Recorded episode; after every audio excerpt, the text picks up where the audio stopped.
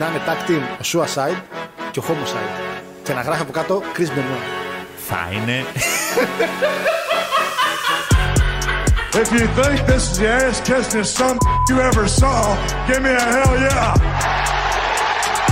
Σ' αρέσει η εκπομπή αγαπητό μου, την ακούς; Έτσι, ακόμα δύο του Πανάγωγα την εκπομπή. Ωραία, θέλω να σε κλείσω λοιπόν. Λοιπόν, Ωραία, εντάξει, άντε γεια, άντε γεια,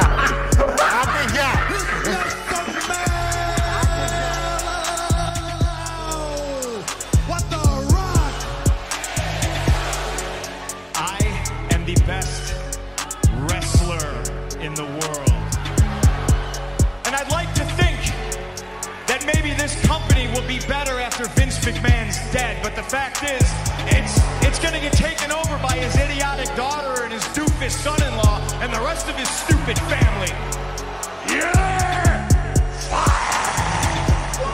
upset! It's the same thing over and over and over. It's like missionary position every single night.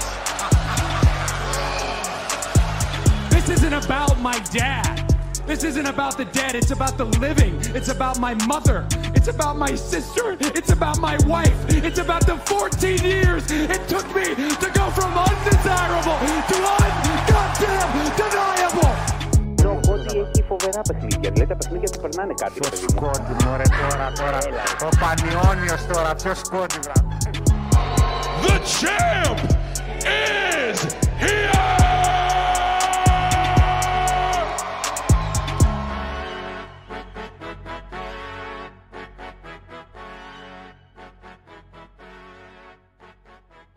Καλησπέρα, καλησπέρα αγαπητό κοινό, καλησπέρα, καλώς ήρθατε σε μια ακόμα εκπομπή γίγαντες του Κάτς την πρώτη καλοκαιρινή για το 2023 στην κάμερα μόνο για σήμερα, όχι μόνο για σήμερα, σήμερα μόνος και θέλω να καταλήξω. Ε, Χάρος Γιώργος φυσικά, ο εξαίρετα πανέμορφος και γλυκύτατος ε, πού το βάλα, παρουσιαστής σας, παρουσια... παρουσιαστής σας, ωραίος, ωραίος χαρογαλή αρχή. Και δυστυχώς μόνο σήμερα γιατί ο κύριος Παναγιώτης είχε πάρα πολλή δουλειά. Δεν θα μπορούσε να είναι μαζί μας. Μας το ανακοίνωσε βέβαια από την Παρασκευή ότι θα λείπει. Σε μένα το ανακοίνωσε, όχι σε εσάς. Απλά εγώ σας το είπα σήμερα. Ήθελα να δούμε μπα και αλλάξουμε κάτι. Αλλά δεν πειράζει γιατί, γιατί, γιατί παιδιά μου σήμερα είναι η πρώτη καλοκαιρινή εκπομπή. Είναι η πρώτη εκπομπή 6 του 2023. Έχουμε μπει ήδη 6 μέρες. Και είναι η πρώτη εκπομπή που νομίζω που δεν έχετε και ούτε σχολείο. Πρέπει να έχουν κλείσει τελείως. Πρέπει να έχετε πανελίνε μόνο σε έχετε μερική.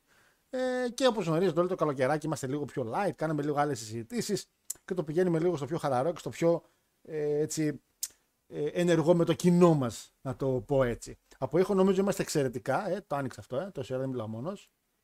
Τα άνοιξα. Πεχταρά. Όλα έτοιμα τα είχα. Ε, και φυσικά σήμερα έχουμε μαζί το live chat, το οποίο θα μας βοηθήσει κυρίως την ε, δεύτερη ώρα της εκπομπής. Ε, πριν πούμε τα. Όχι πριν πούμε. Για σήμερα το υλικό μας ε, έχει σίγουρα τις χίλιες μέρες του Roman Reigns τις οποίες έχουμε και στον τίτλο και είναι κατάλληλη να τις τιμήσουμε καθότι έχουμε μπει για τα καλά στο χιλιαήμερο και άλλαξε και ζώνη και άλλαξε και ζώνη και άλλαξε και ζώνη. Να μου πείτε λίγο την άποψη σας και για τη ζώνη. Στην πόρτα μιλάμε γι' αυτό. Έχουμε το New Japan Dominion το οποίο παρακολούθησα το Σαββατοκύριακο ε, Κυριακή πρωί συγκεκριμένα μια χαρά ξεκίνησε 10 το πρωί. Ήταν λίγο δύσκολο να το βρω, αλλά βρήκα ένα κολπάκι να μπορείτε και εσείς να τα βρίσκετε εύκολα και δωρεάν. Θα σας το πω σε λίγο. Ανακοινώσεις για ρολίτ φυσικά μέσα από το Dominion, το περιμέναμε ούτως ή άλλως. Και κάποια νέα, όχι κάποια νέα, νομίζω πάνω κάτω όλα πια τα έχουμε, για το παιχνίδι το οποίο βγαίνει τέλος του μήνα, το Fight Forever επιτέλους. Ε, έχουμε κάποια αναλυτικά πράγματα σε φωτογραφίες και όλα αυτά. Ένα γρήγορο review θα κάνουμε, review. Θα σας πω μερικά πράγματα για το 2K23 για όσοι ήταν ακόμα στο Media να το πάρετε, γιατί είδα κάτι το οποίο χτες, όχι χτες, προχτές που έπαιζα λίγο με ψηλοεκνεύρισε και συγκράτησα μία έτσι, άποψη για το όλο θέμα. Είπαμε για τον Ρωμάνο. Για επιστροφή Punk δεν έχουμε κάτι συγκεκριμένο. Την ανακοίνωσε όλος ο, ο Κεφτές να πούμε. Ε, το, το Πεκάν το όρθιο. Ε, οπότε αναμένουμε CM Punk. Έχουμε κάποια νέα φυσικά για το τι θα γίνει λίγο backstage. Ε, και εδώ που σας χρειάζομαι και σας θέλω είναι ότι ευελπιστώ όλα αυτά να τα έχουμε τελειώσει λίγο την πρώτη ώρα. Έτσι. Πρώτον γιατί έχει ζέστη και θέλω σιγά σιγά να με μπούμε στο κλίμα το αν κλείνουμε και πιο νωρίς. Αλλά κατά κύριο λόγο να κάνουμε και μια τη δεύτερη ώρα μια συζήτηση μεταξύ μας ε, για αυτό το οποίο έγραψα και στο Facebook. Δηλαδή να μου πείτε, όχι τώρα, έτσι, απλά άμα θέλετε τώρα να τη σκεφτείτε για μετά, να τη σκεφτείτε, μια άποψη που έχετε για το wrestling ή και για εκτός wrestling. Αν θέλετε, απλά κατά κύριο λόγο προτιμώ να τελειώσω πρώτα του wrestling και άμα έχει μείνει χρόνος για τα μετέπειτα τα εκτός wrestling. Που θεωρείτε ότι άμα την πείτε αυτήν την άποψη έτσι, δυνατά και μονοματεπώνυμο, θα σας κυνηγήσουν, θα σας φάνε, θα σας χαρακτηρίσουν, θα σας κρίνουν. Καταλαβαίνω ότι πάρα πολύ έχετε το όνομά σας στο YouTube, το καταλαβαίνω. Όσοι έχετε κάποιο nickname μπορεί να είναι πιο εύκολο. Αλλά θεωρώ ότι είμαστε ένα safe zone και μπορείτε να μου πείτε αυτή την άποψη. Από κάτω φυσικά το λόγο που έχετε αυτή την άποψη για να μπορούμε να κάνουμε συζήτηση.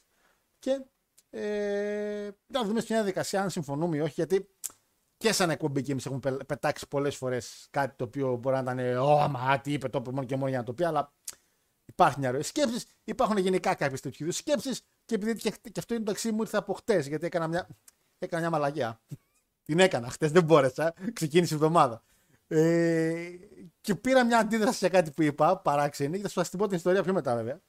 Ε, και μου ήρθε σαν φλασιά τι να κάνουμε για σήμερα, να κάνουμε και αυτό ρε παιδί μου, δεύτερη ώρα, για να έχουμε πιο πολύ παρεδώσει με το κοινό. Λοιπόν, πάω chat κατευθείαν. Όπως και έχετε καταλάβει μερικοί, ε, επειδή το παρατήρησα ότι μπορώ να το κάνω και ήθελα να το κάνω δοκιμαστικά, αλλά παίζει και να τα αφήσω, δεν έχει νόημα να το βγάλω. Είναι, το chat είναι ανοιχτό, αλλά είναι για subs, που σημαίνει ότι αν έχετε κάποιο ξεχαστεί ή αν θέλετε να το κάνετε, το είχατε αφήσει τελείως, επειδή μου και τι κάποιος να τα κάνω, κάντε ένα sub για να μπορείτε να σχολιάσετε. Το chat είναι only subs, είναι δωρεάν φυσικά, έτσι το sub δεν έχει να χρεώσει κάτι. Ε, απλά το έκανα για να υπενθυμίσουμε κάποιους τελευταίους να κάνουν ένα sub. Έχουμε φτάσει στου 1050. Πάει πάρα πολύ καλά η όλη κατάσταση. Ε, και γιατί όχι να προχωρήσουμε κάνοντας και μερικά. Αυτή την επιλογή μου την έδωσε τώρα το YouTube. Δεν την είχε πριν. Ή την είχε και με βλάκας εγώ και δεν την είδα. Που δεν είναι κάτι. Ε, Έτσι, να έχουμε. ε, Ότι να και καλά. Άμα να γράψει, φίλε, κάνει ένα sub. Αλλά τι είναι ένα sub να πω μετά. λοιπόν, καλησπέρα, φίλε Ντίνο. Καλησπέρα, λέει σε όλους. Πάμε για μια ακόμα δυνατή εκπομπή. Καλησπέρα από μαγευτικό πειραιά, λέει ο Rolinator. Ε, άτσα και διαφήμιση, λέει καλησπέρα. παιδες. Έπαιξε διαφήμιση, Μπλοντζόν. Έπαιξε. Έβαλα εγώ. Πώς έπαιξε, έβαλα monetization. Έβαλα. Έβαλα ο παιχταράς. Έβαλα. Είχα, δεν το πήρα χαμπάρ ότι έβαλα. Sorry. που θα έβαζα ούτως ή άλλως, αλλά το είχα πηδήξει, το είχα αποθηκευμένο απλά. Okay. Καλησπέρα στην εκπομπάρη Λεκό, καλησπέρα Λεκό. Καλησπέρα λέει το μισό ταψί μου σακάδε που έφαγα. Δεν κατάφερα να με βάλει για έπνο, οπότε είμαι εδώ. Αλλά εξέφαγε μισό κιλό μου. Μισό κιλό λέω. Μισό ταψί μου σακάρε. Ρε, ρε, ρε, ρε, παίχτη. Ρε, παιχταρά. Ρε, τι ήταν αυτό το πράγμα; Σε εμάς δεν έστειλες τίποτα. Ε. Βέβαια, αρκεί να είναι vegan. Πάνω απ' όλα μου σακά να είναι vegan, χωρίς κύμα, φίλε μου. Μόνο μελιτζάνα. Και πατατούλα. Και την κρέμα. Άντε και το κοιμά. Άντε. Καλησπέρα στον παρουσιαστή μας. Λέει που σήμερα είναι χωρίς το διδυμάκι του που σημαίνει σήμερα θα σε πρίξω λίγο παραπάνω. Γιατί τις άλλες φορές Αναστασία λέει φρένο. Λέει, Ω, όχι, όχι εδώ λέει, μέχρι Δευτέρα. Δεν πάω παραπάνω. Ανεβαίνω πρώτη Δευτέρα, κουμπώνω εκεί. Ναι, σήμερα θα βάλει τρίτη η Αναστασία.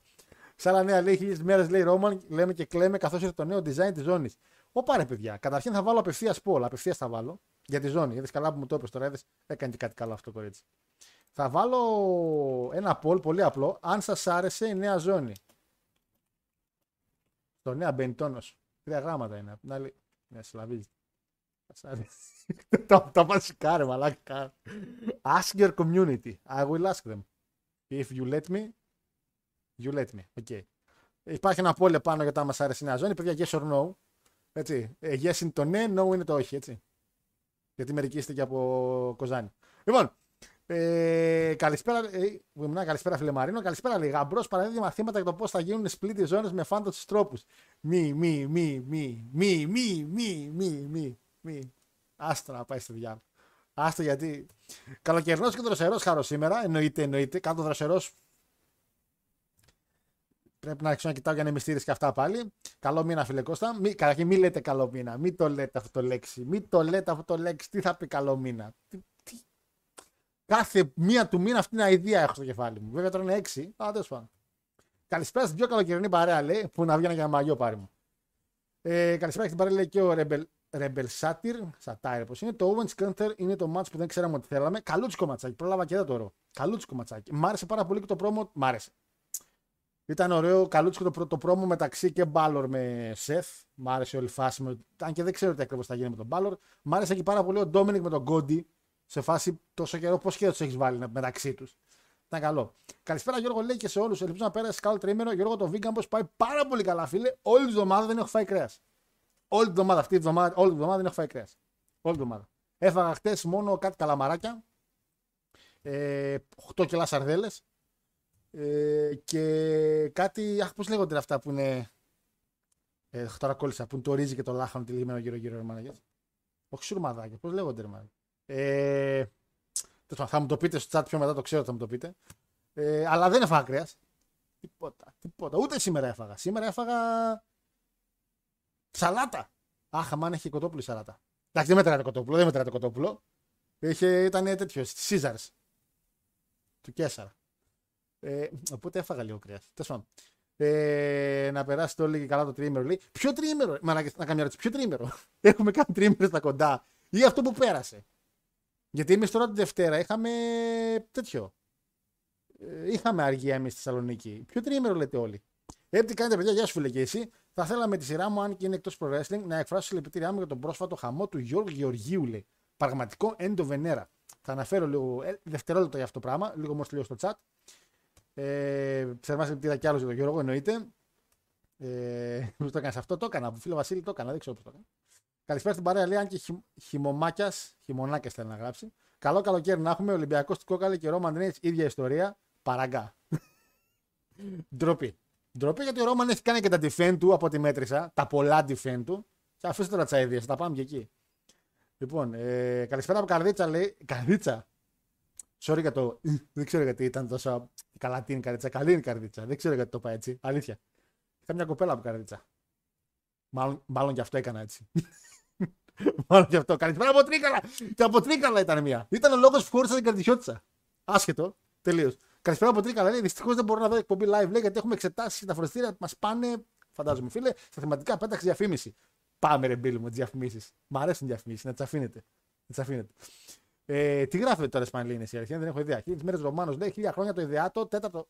Δεν το διάβασα το υπόλοιπο γιατί τόσο θέλουμε για το ban.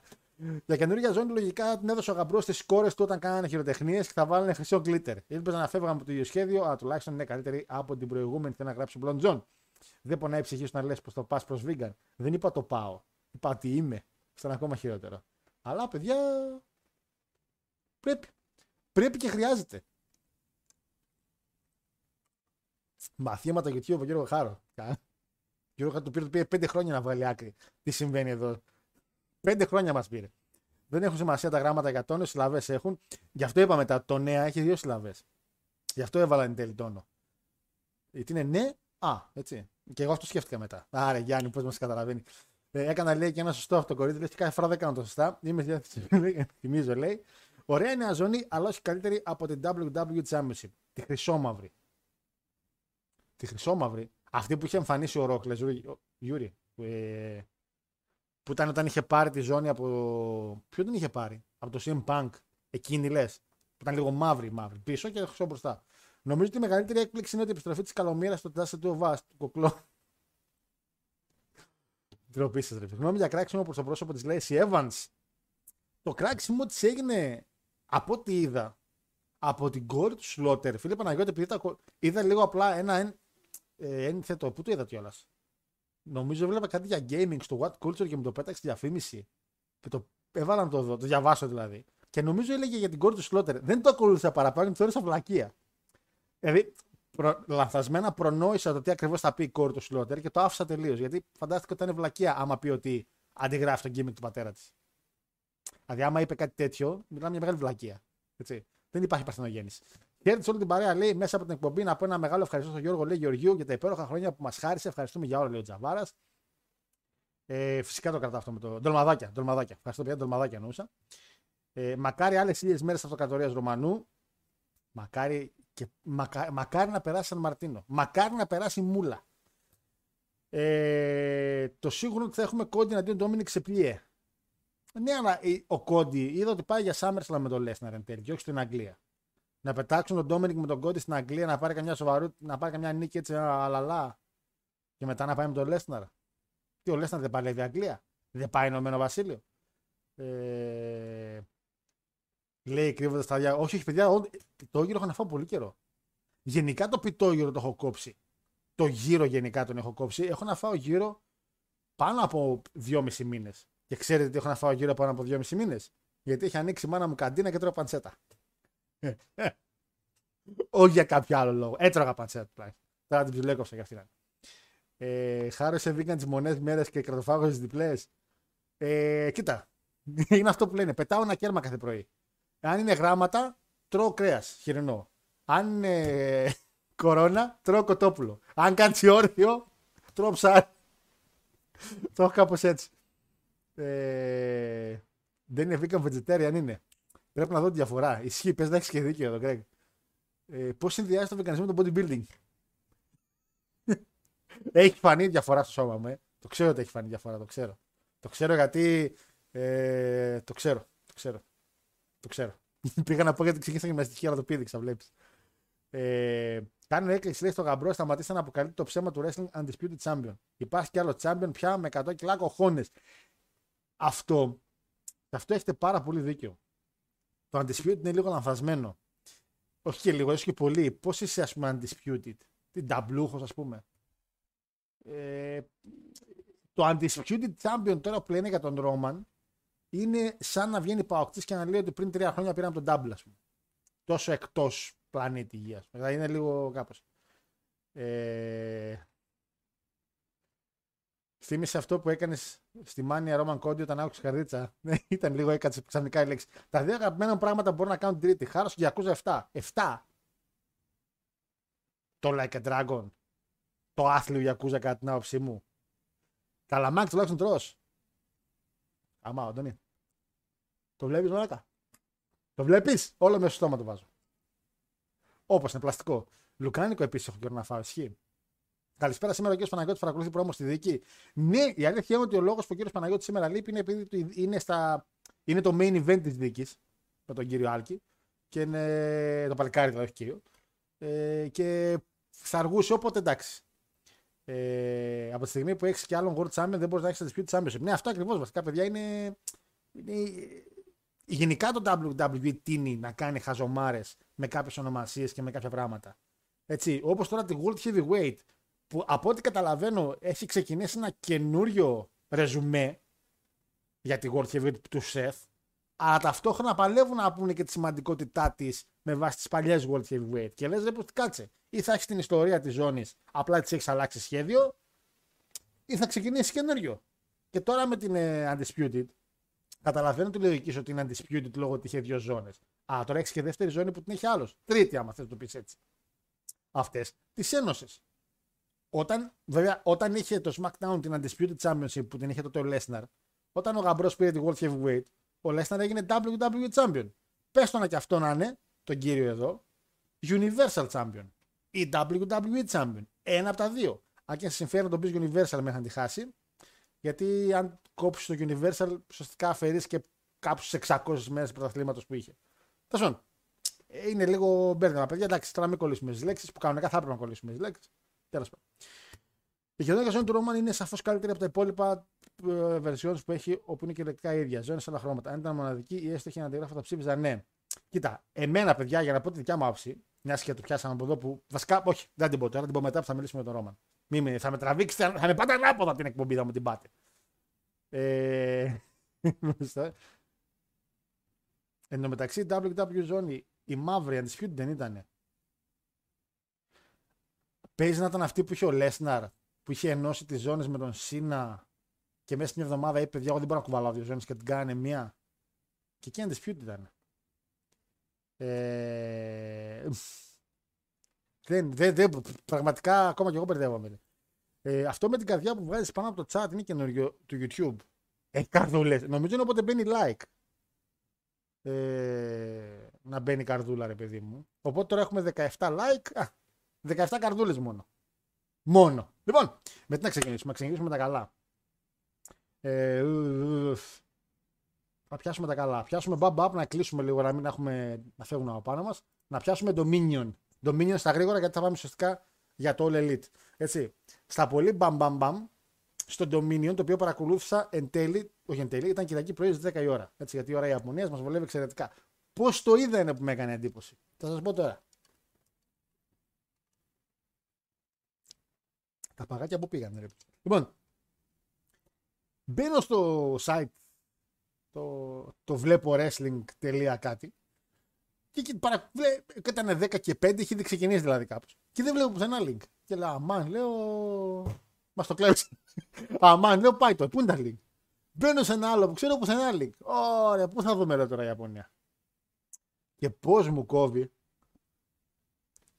Μπαίνω Twitch και πατάω wrestling. Και πετυχαίνω ένα κανάλι, γιατί ήμουν σίγουρος ότι θα υπήρχε στο- έστω και ένας. Ένα κανάλι το οποίο ο Παλίκαρος, να πω κιόλας πώς λέγεται το, το κανάλι, το αν θέλετε να το ψάξει τον άνθρωπο, μήπως τύχει και σα βοηθήσει και εσάς στην πορεία. Γιατί δεν νομίζω να το κάνει με το WWE, αλλά επειδή η Ιαπωνία είναι πιο, καταλαβαίνετε, δεν είναι τόσο ευρέως γνωστό το Ιαπωνικό wrestling σίγουρα σε πολλούς. Για τώρα μην ακούσετε κάτι από το Twitch και είναι ένας χάμο εδώ. Ε, δεν σε πάω έτοιμο ήταν. Όχι, κάποιος βλέπει Power Rangers. Θα, θα καθόμουν τώρα να δω Power Rangers, αλλά τέλος πάντων. Ποιο είναι το κολοκανάλι το οποίο είχε το. Ε, όχι ψέματα. που Στο Twitch ήταν. Στο Twitch στο Kick. Τέλος πάντων, τέλος πάντων, για να μην μπαίνω στη διαδικασία τώρα να χάνουμε άπειρο χρόνο. Ή στο Twitch ή στο Kick. Το οποίο είναι σαν το Twitch. Λοιπόν, ε, πάτησε wrestling στο search.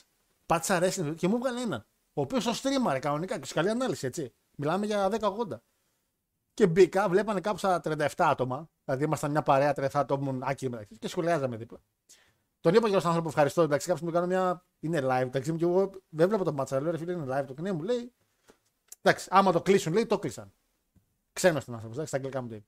Και το είδα έτσι. Είδα κυριολεκτικά όλο το show έτσι. Βέβαια μετά όταν τον συνέχισα να το ξαναμπήκα στο κανάλι του, δεν το είχε αποθηκευμένο το βίντεο σαφέστατα. Αλλά για live, ρε παιδιά, ό,τι καλύτερο. Δηλαδή και η Ιαπωνία τη βλέπεις και πρωί. Οπότε, αν κάποια στιγμή έχετε ένα show στην Ιαπωνία, το οποίο ξεκινάει που πάντα θα ξεκινάει κάπου στι 10 το πρωί Κυριακής, πείτε Twitch ή στο Kick, πατήστε wrestling και ψιλοψάξτε τα, τα καναλάκια, μήπως βρείτε κάτι. Έτσι, έχω βρει ένα κανάλι στο Twitch, ας πούμε, που βλέπεις παλιά pay per view του WWE και WCW. Παίζει συνέχεια βέρτα. Δεν τον έχουν κλείσει ακόμα. Ε, φαντάζομαι ότι αν παίξεις κάτι τύπου WrestleMania Rumble live έτσι, θα το κλείσουν. Απλά η Ιαπωνία θεωρώ είναι πιο safe. Είναι μια καλή τακτική, μπορείτε να την κάνετε. Ευτυχώς ξεκίνησα, έχασα πραγματικά μόνο 7 λεπτά. Μόνο 7 λεπτά. Και ευτυχώς που τα έχασα μόνο αυτά γιατί το πρώτο μάτι είχε ο Osprey με Archer. Πάρα πολύ καλό ματσάκι. Και ξέραμε ήδη ότι ο νικητής του μάτς αυτού θα παλέψει με τον Omega Forbidden Door. Οπότε ήδη ξέραμε ότι θα ήταν ο Osprey νικητής. Από τα καλύτερα μάτς βραδιάς. Είχαμε το Losigogne. Losigogne. Άντε πάλι. Losigogne. Losigogne. Ντε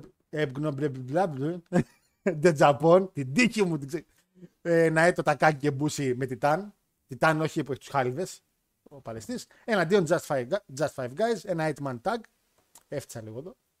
Όχι έφτιασα, μαλάκα, μπάνιο την έκανε την οθόνη. Ε, νίξαν φυσικά οι Ντε Τζαπών. Ε, είχαμε ένα, μια, ένα ωραίο tag match ε, για την Junior Heavyweight. Πολύ καλή champion ο Akira με τον DJP. Το θυμάστε τον DJP από το Cruiserweight; Τουρνουά του WWE. Είχε πάρει και τη ζώνη και πάλευε ένα μεγάλο διάστημα. Νικάνε 20 Kevin Knight. Ε, Jack Saber Jr. αντίον Jeff Cobb σε ένα singles match για την World Television. Η οποία World Television έχει κάποιους συγκεκριμένους κανόνες στα ζώνη. Στα πολύ μπαμ. Το όλο το match είναι maximum 15 λεπτά. Και ο Zack Saber τώρα που είναι λίγο heel παλεύει σε κάθε match να γλιτώσει το 15 λεπτό για να τελειώσει το match στο παλιά και να κρατήσει τη ζώνη. Εδώ πέρα κάτι παρόμοιο πήγε να γίνει. Τέλος πάντων, εν τέλει νίξει ο Zack Saber. Μέτρο ματσάκι, περίμενα πολλά παραπάνω από κόπια Zack Saber. Επαναλαμβάνω. Ε, μετά έχει ένα 3-way tag για τις tag team ζώνες του IWGP. Γκότο και Χάση νικάνε. Evil και Takahasi και United Empire που ήταν ο Κάνε με τον A. Aaron. David Finlay με Φαντάζμου. Και από εδώ περίμενα παραπάνω πράγματα. Δεν μου άρεσε πολύ το ματσάκι. Never Open Weight Champion ο Finlay φυσικά, ο οποίος μην ξεχνάμε είναι και ο leader της Bullet Club. Και ουσιαστικά έγινε και ένα segment και βγήκανε και κάποια μέλη της Bullet Club. Ουσιαστικά έχουμε μια καινούρια πάλι Bullet Club και είναι εδώ μια κατάσταση η οποία δεν ξέρω κατά πόσο παρακολουθεί η Ιαπωνία. Αλλά σίγουρα πολύ παίζει να ξέρετε την Bullet Club. Έκατσα να δω ποια σκατομέλη είναι στην Bullet Club αυτή την περίοδο. Σας αρχίζω με το πάλευα να θυμηθώ και θυμόμουν μόνο τα 7. Ναι, είναι παραπάνω από 7. Κάπου τα έχω αποθηκευμένα που τα έχω. Λοιπόν, προσέξτε τώρα. Είναι στην Ιαπωνία ο Finlay, David Finlay, ο γιος του Finlay του Παλαιστή παλιά. Leader, ο οποίος είναι ο νέος leader, ο πέμπτος leader ουσιαστικά τη Bullet Club. Και είναι μέσα ο Γκέντο, ο promoter. Πάντα, πάντα. Έτσι. Ε, τα Edgy Simori, Κέντα, Chase Owens, Clark Connors, Dan Maloney, οι War Dogs που είναι πολύ καλή tag team και φαίνονται και πιστικοί λίγο. Και η House of Torture όλοι. Ο Evil, ο Show, ο Yujiro και ο Togo. Αυτή είναι τώρα πρόσεξε. Η Ιαπωνία. Μετά στο Impact Είναι η Bullet Club Impact, η οποία είναι ουσιαστικά η ABC, Ace Austin και Chris Bay. Είναι η Bullet Club Gold, λες και είναι editions, ο οποίος είναι ο Jay White με τον Juice Robinson, οι οποίοι είναι στο All Elite. Και είναι στο New Japan τα Masi, ουσιαστικά είναι ένα brand το οποίο έχει στο New Japan στην Αυστραλία. Ισχύει αυτό. Το οποίο είναι εκεί ο χαμένος, γιατί δεν ήξερα από τόσα χρόνια. Bad Luck Fale, ο οποίος είναι ο leader εκείνου του brand, της Bullet Club εκείνου του brand. Και έχει μέσα κάτι παλαιστές, οι οποίοι εντάξει είναι από την Αυστραλία, δεν τους ξέρετε. Jack Bonja, Larry Bird Lutz και αυτά. Ουσιαστικά έχει άλλους τέσσερις. Είναι ο Bad Luck Fale και έχει, όχι, ψέματα, άλλους πέντε. Τρία άτομα και μια tag team. Οπότε έχεις έξι. Δύο στο Elite, 8. Δύο στο Impact, 10. Και μετά έχεις στην Ιαπωνία 1, 2, 3, 4, 5, 6, 7, 8, 9. 19 άτομα ζωή να έχω. Και λογικά έπρεπε να, να ψάξω να βρω πού έχεις κατά κόσμο Bullet Club. Τέλος πάντων, τα καχάσει με Master Wato Junior Heavyweight. Ο νικητής του τουρνουά έχασε. Εντάξει, σπάνια ψιλοκερδίζει τη ζώνη, η αλήθεια είναι την πρώτη φορά. Αλλά ένα πολύ καλό το ματσάκι. Πολύ καλός εδώ πέρα Wato. Και το μάτσο το οποίο ήταν μέσα σε το All Elite είναι η Chaos, ο Κάντα, ο Τόμο Χιροίση και ο Ταναχάση. Τα βάλανε με την Combat Disc Club εκεί. Ε, Μόξλε, Καστανιόλη και Σότα Όμινο. Που έχω πει να παρατηρείτε τον Όμινο, είναι πάρα πολύ καλός παλαιστής. Πολύ καλό ματσάκι. Ο Μόξλι η μόνη παραφωνία του μάτ και δεν το λέω ειρωνικά. Και επειδή ο φίλος ο Ναστούλη έγραψε για τη σημερινή συζήτηση που έχουμε τη δεύτερη ώρα για τον Μόξλι, ένα ακόμα ματσάκι το οποίο ουσιαστικά έχει μια εξάδα ατόμων και ο Μόξλι παραπέει στην όλη φάση και φυσικά μάτωσε μέσα στα πρώτα τρία λεπτά. Έτσι. Χωρίς κανέναν απολύτως λόγο. Και θέλω να με διορθώσει κάποιος. Ξέρω ότι θα έχω άδικο, αλλά θέλω να μου θυμίσει πότε ήταν. Ο Καστανιόλη νόμιζα ότι είναι η πρώτη φορά που παλεύει η Ιαπωνία. Το μυαλό μου τώρα δεν μπορεί να πάει σε.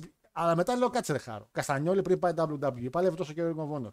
Δεν έχει παλέψει ποτέ η Ιαπωνία. Και δεν μπορώ να θυμηθώ με τίποτα άλλο μάτσο του Σεζάρο στην Ιαπωνία. Αν μπορεί κάποιος να θυμηθεί να πεις στο chat.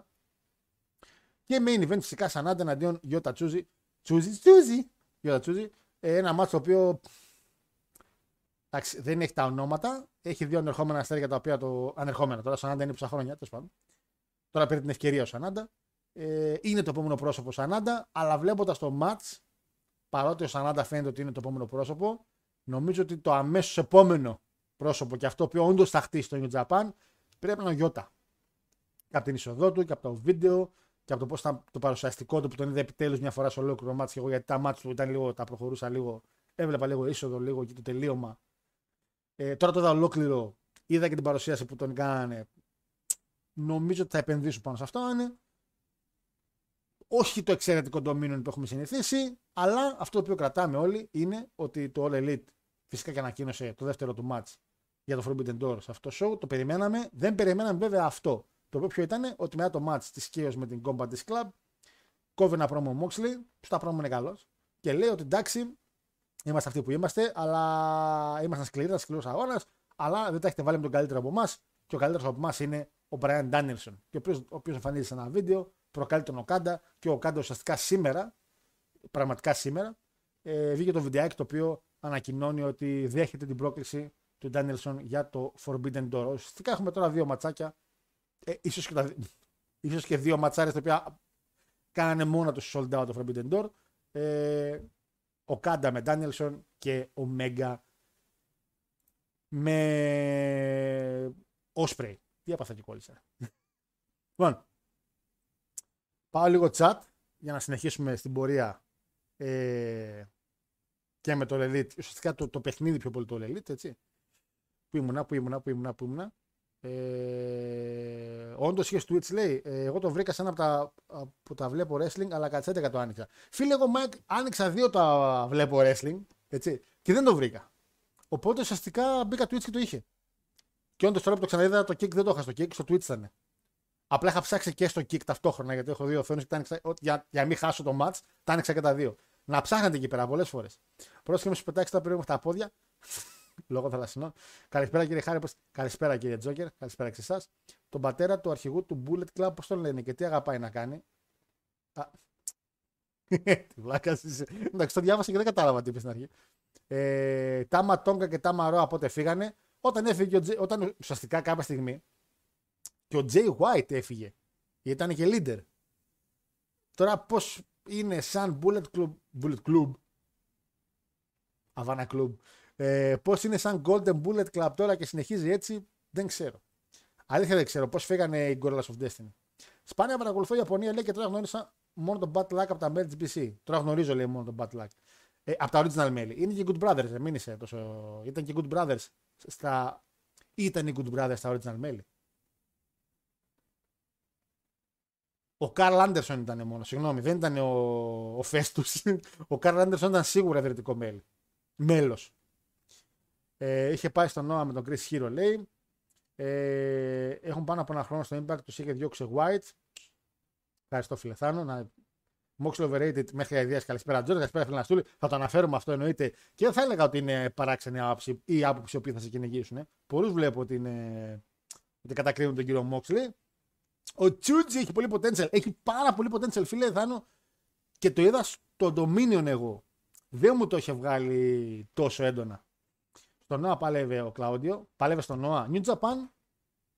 Ε, ναι, με τον Chris Hero ήταν τακτή έτσι. Ε, ήταν τακτή με τον Chris Hero. Ισχύει. Ε, αλλά στο New Japan δεν ξέρω αν έχει παλέψει. Καρλ Άντερσον λέει ιδρυτικό μέρος, αν θυμάμαι καλά. Ναι, ήταν ιδρυτικό μέρος ο Καρλ Άντερσον. Ε, το είχε στο Watch Wrestling πιο μετά Φωκίων. Φίλε, τουλάχιστον το Watch Wrestling καταρχήν, παιδιά, εντάξει, όλοι μπαίνουμε, το ξέρετε. Αλλά υπάρχουν πολλές σελίδες Watch Wrestling. Τελεία .iα, τελεία .en, τελεία... Έχει πάρα πολλά proxies. Στα δύο που μπήκα εγώ δεν το είχε. Και επειδή έχω και εγώ με το δω live και να το δω πρωί 10 η ώρα με το που ξεκίνησε, μπήκα Twitch και το βρήκα. Δηλαδή δεν ξέρω πιο μετά αν έβγαλε κάποιο link ή τι ώρες βγάλανε.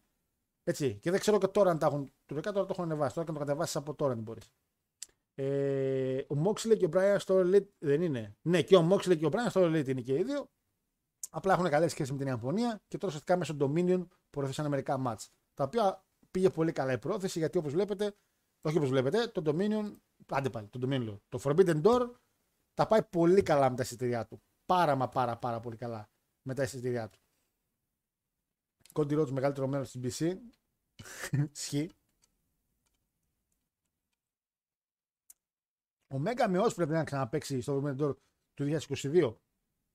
Ε, παίζει να έχεις δίκιο.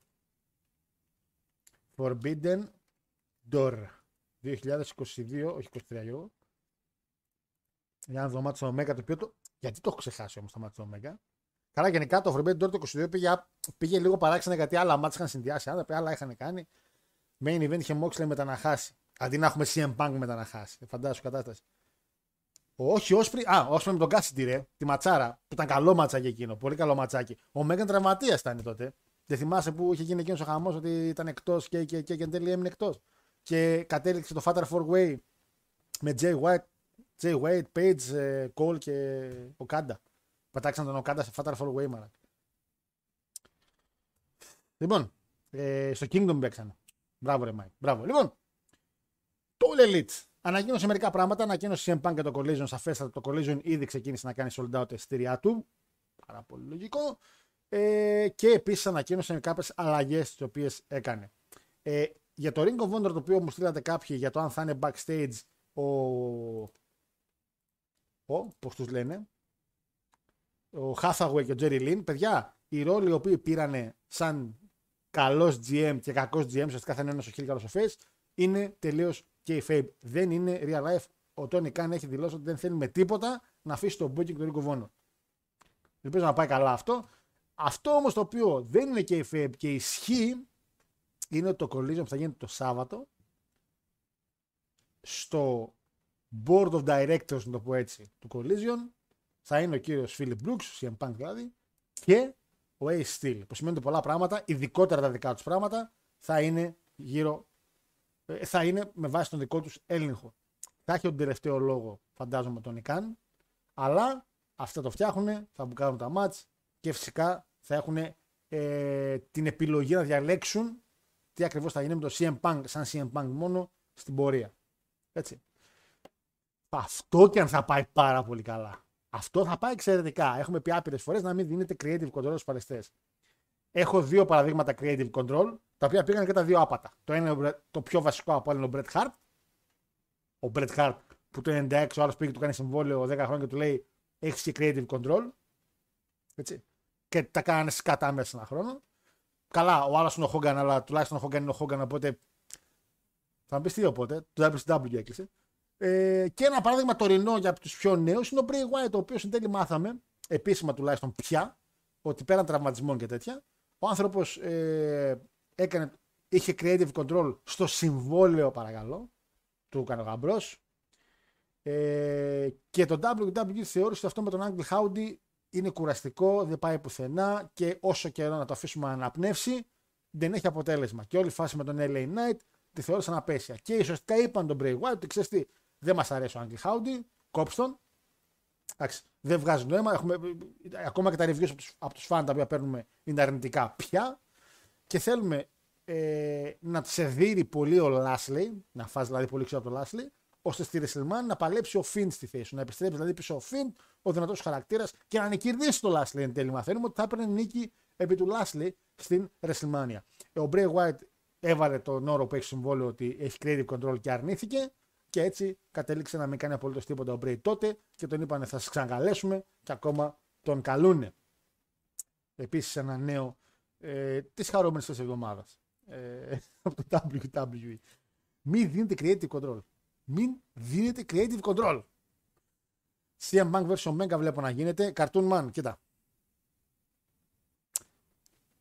Αν είναι, υπάρχει ένας καλός θεούλης εκεί πέρα, θα δούμε Omega με Bucks εναντίον FTR και Punk. Και άμα μπορεί να χώσει και τον Bates μέσα στην Elite και να χώσει και τον A Steel στο Punk, δεν θα ξαναδώ WWE για ένα χρόνο. Θα είναι τόσο ευχαριστημένος θα είμαι. Α, δύσκολα. CM Jarrett λέει. 21 Ιουνίου ξαναγυρνάμε στη μέκα του wrestling λέει μπρος στον δρόμο του Χόκα και του Μπρετ. Γιατί και ο CM Punk δεν ενδιαφέρει και πάρα πολύ σε χαρακτήρα από τους ανθρώπους. Μεγάλη ιδέα για τον εαυτό του. Θεωρεί ότι κάνει παραπάνω πράγματα από ό,τι όντως κάνει. Δηλαδή. Έχει, έχει, έχει, έχει πράγματα. Δηλαδή έχει παραδείγματα, ρε παιδί μου. Εντάξει. Και λοιπόν, κάτσε να δω τι έχουμε για μετά εδώ να αναφέρουμε. Έχουμε και το Fight Forever, το ξέρω. Πριν πάμε στο Fight Forever, θέλω να πω λίγο κάτι για το 2K που παίζω τώρα. Ε, ελπίζω να πάει καλά αυτό με τον Stockley Hathaway, γιατί κάποια στιγμή θα χρειαστεί να δούμε και στο Elite Authority Figure και ας είναι μόνο on screen. Ναι, γενικά το Elite φίλε Alex δεν ήθελε να βάζει Authority Figure, στο ψηλό έκραζε κιόλας όσο είχαν το WWE και, και δικαίως θα πω εγώ για το Elite, γιατί εντάξει, χάθηκε το νόημα του Authority Figure, αλλά άμα το κάνουμε σωστά, γιατί όχι. Έχω ήδη λέει τον Bray White το θέλω να το πάνε NXT. Φίλε Κώστα δεν ξέρω κάτι γι' αυτό ώστε να πάνε NXT πάντως οι free agent ουσιαστικά πήγανε και ήταν εξαιρετική κίνηση που πήγε και ο Αλή και ακόμα πιο εξαιρετική που πήγε ο Κόρμπιν. Γιατί ο Κόρμπιν, για κάποιον εξήγητο λόγο στους fans, με το που πήγε στο NXT, ήταν λέει ήταν θεός. Καταλαβαίνω το hype τους και εγώ χάρηκα, αλλά άμα το σκεφτείς σαν λογική, δεν βγάζει κανένα νόημα. Γιατί να χαρείς που ο Κόρμπιν πήγε στο NXT και να είσαι στις κερκίδες το ίδιο άτομο που είσαι στο ρο. Είσαι στις κερκίδες του NXT. Μπαίνει ο, ο, ο Κόρμπιν και είσαι, Ω, Κόρμπιν, ο Γουλφ ήρθε πίσω. Και είσαι ο ίδιος άνθρωπος στο Raw πριν 7 μέρες και είσαι, Ωραία, Corbin έχει ματς, πάω να κατουρήσω. Δηλαδή, είναι, είναι, είναι, είναι τα, του, τα του wrestling αυτά, αλλά δεν μπορώ να τα καταλάβω αυτά. Θεωρείς ότι ο Danielson δεν θα μπορούσε να πάει καλά σαν creative. Ο Danielson θα μπορούσε. Φυσικά και θα μπορούσε ο Danielson. Δεν είναι χαρακτήρας με ο CM Punk. Υπάρχουν πάρα πολλοί παλαιστές οι οποίοι είναι ε, μη εγωιστές και τα πάνε εξαιρετικά στο booking. Ο Triple H αυτή που δεν πάλευε στο booking του NXT ήταν εξαιρετικός. Ο Gregory Helms στο booking είναι εξαιρετικός. Ο... Ο Brian Kendrick που έκανε λίγο το booking του 205 όταν τον είπαν κάποια στιγμή στα ξεκινήματα να κάνει το, να κάνει το τουρνουά και έβαλε δύο-τρία storyline έτσι να υπάρχουν στο τουρνουά. Ήταν πάρα πολύ καλός. Υπάρχουν κάποιοι άνθρωποι και, και ο, το λέω τον Kendrick γιατί ο Kendrick πάλεψε και στο τουρνουά του πρώτο. Έτσι. Δηλαδή είχε τον εαυτό του μέσα και τον έβγαλε over και καλά εγώ. Τους άλλους έβγαλε. Μπράβο, Μπρέις, χαρητήρα. Λέει μια φορά σε κατά και πήγε στα φάγει μόνος σου. Ε, εγώ πιστεύω ότι όταν έβγαλε, αν έβγαζε τον Find με τον Lashley στη Ρεσλιμά θα ήταν χαμός. Τώρα, τι θα γινόταν αν όμως ο Πάγκα έμπαινε στο Blackpool Combat Club; Δεν τον γουστάρει πολύ ο Moxley, φίλε. Αν έμπαινε. Εντάξει. Ε, Ω φαν του White είναι κρίμα για το πώς έχει καταλήξει έτσι. Όντως είναι πολύ κρίμα, αλλά να σου πω και κάτι. Τα έκανε και μόνος του. 25 Ιουνίου είναι Forbidden Door 2 ή Greek εκλογές 2. Και τα δύο είναι Forbidden Door πάντως. Για μένα. Εντάξει. Ε, Κόρμπι για NXT είναι αφόκρεμα πραγματικά και ας μην βγάζει νόημα. Ναι, αλλά δεν βγάζει νόημα. Εγώ μαζί σου. Αλλά δεν βγάζει νόημα. Το λέω γιατί κάπου διάβασα ότι πλέον έχει μεγάλη συμμετοχή στο creative. Εντάξει, δεν τον τιμάει πολύ αυτό μέχρι στιγμής. δεν τον τιμάει και εξαιρετικά. Αλλά εντάξει, μακάρι να έχει γιατί θεωρώ ότι θα κάνει καλή δουλειά. Λοιπόν, Έχω πάρει εδώ και το του K23, σου το είχα πει κάποια στιγμή. Ε, δεν είχα κάνει κάποιο live stream γιατί θεώρησα, το θεώρησα λίγο ανούσιο, δεν είχε κάτι να μας δώσει το παιχνίδι. Ε, στα πολύ μπαμ, να πω ότι το gameplay εν τέλει με ψηλοεξέπληξε. Έχει όντως μερικές διαφορές οι οποίες τις συνειδητοποίησα με το του K23.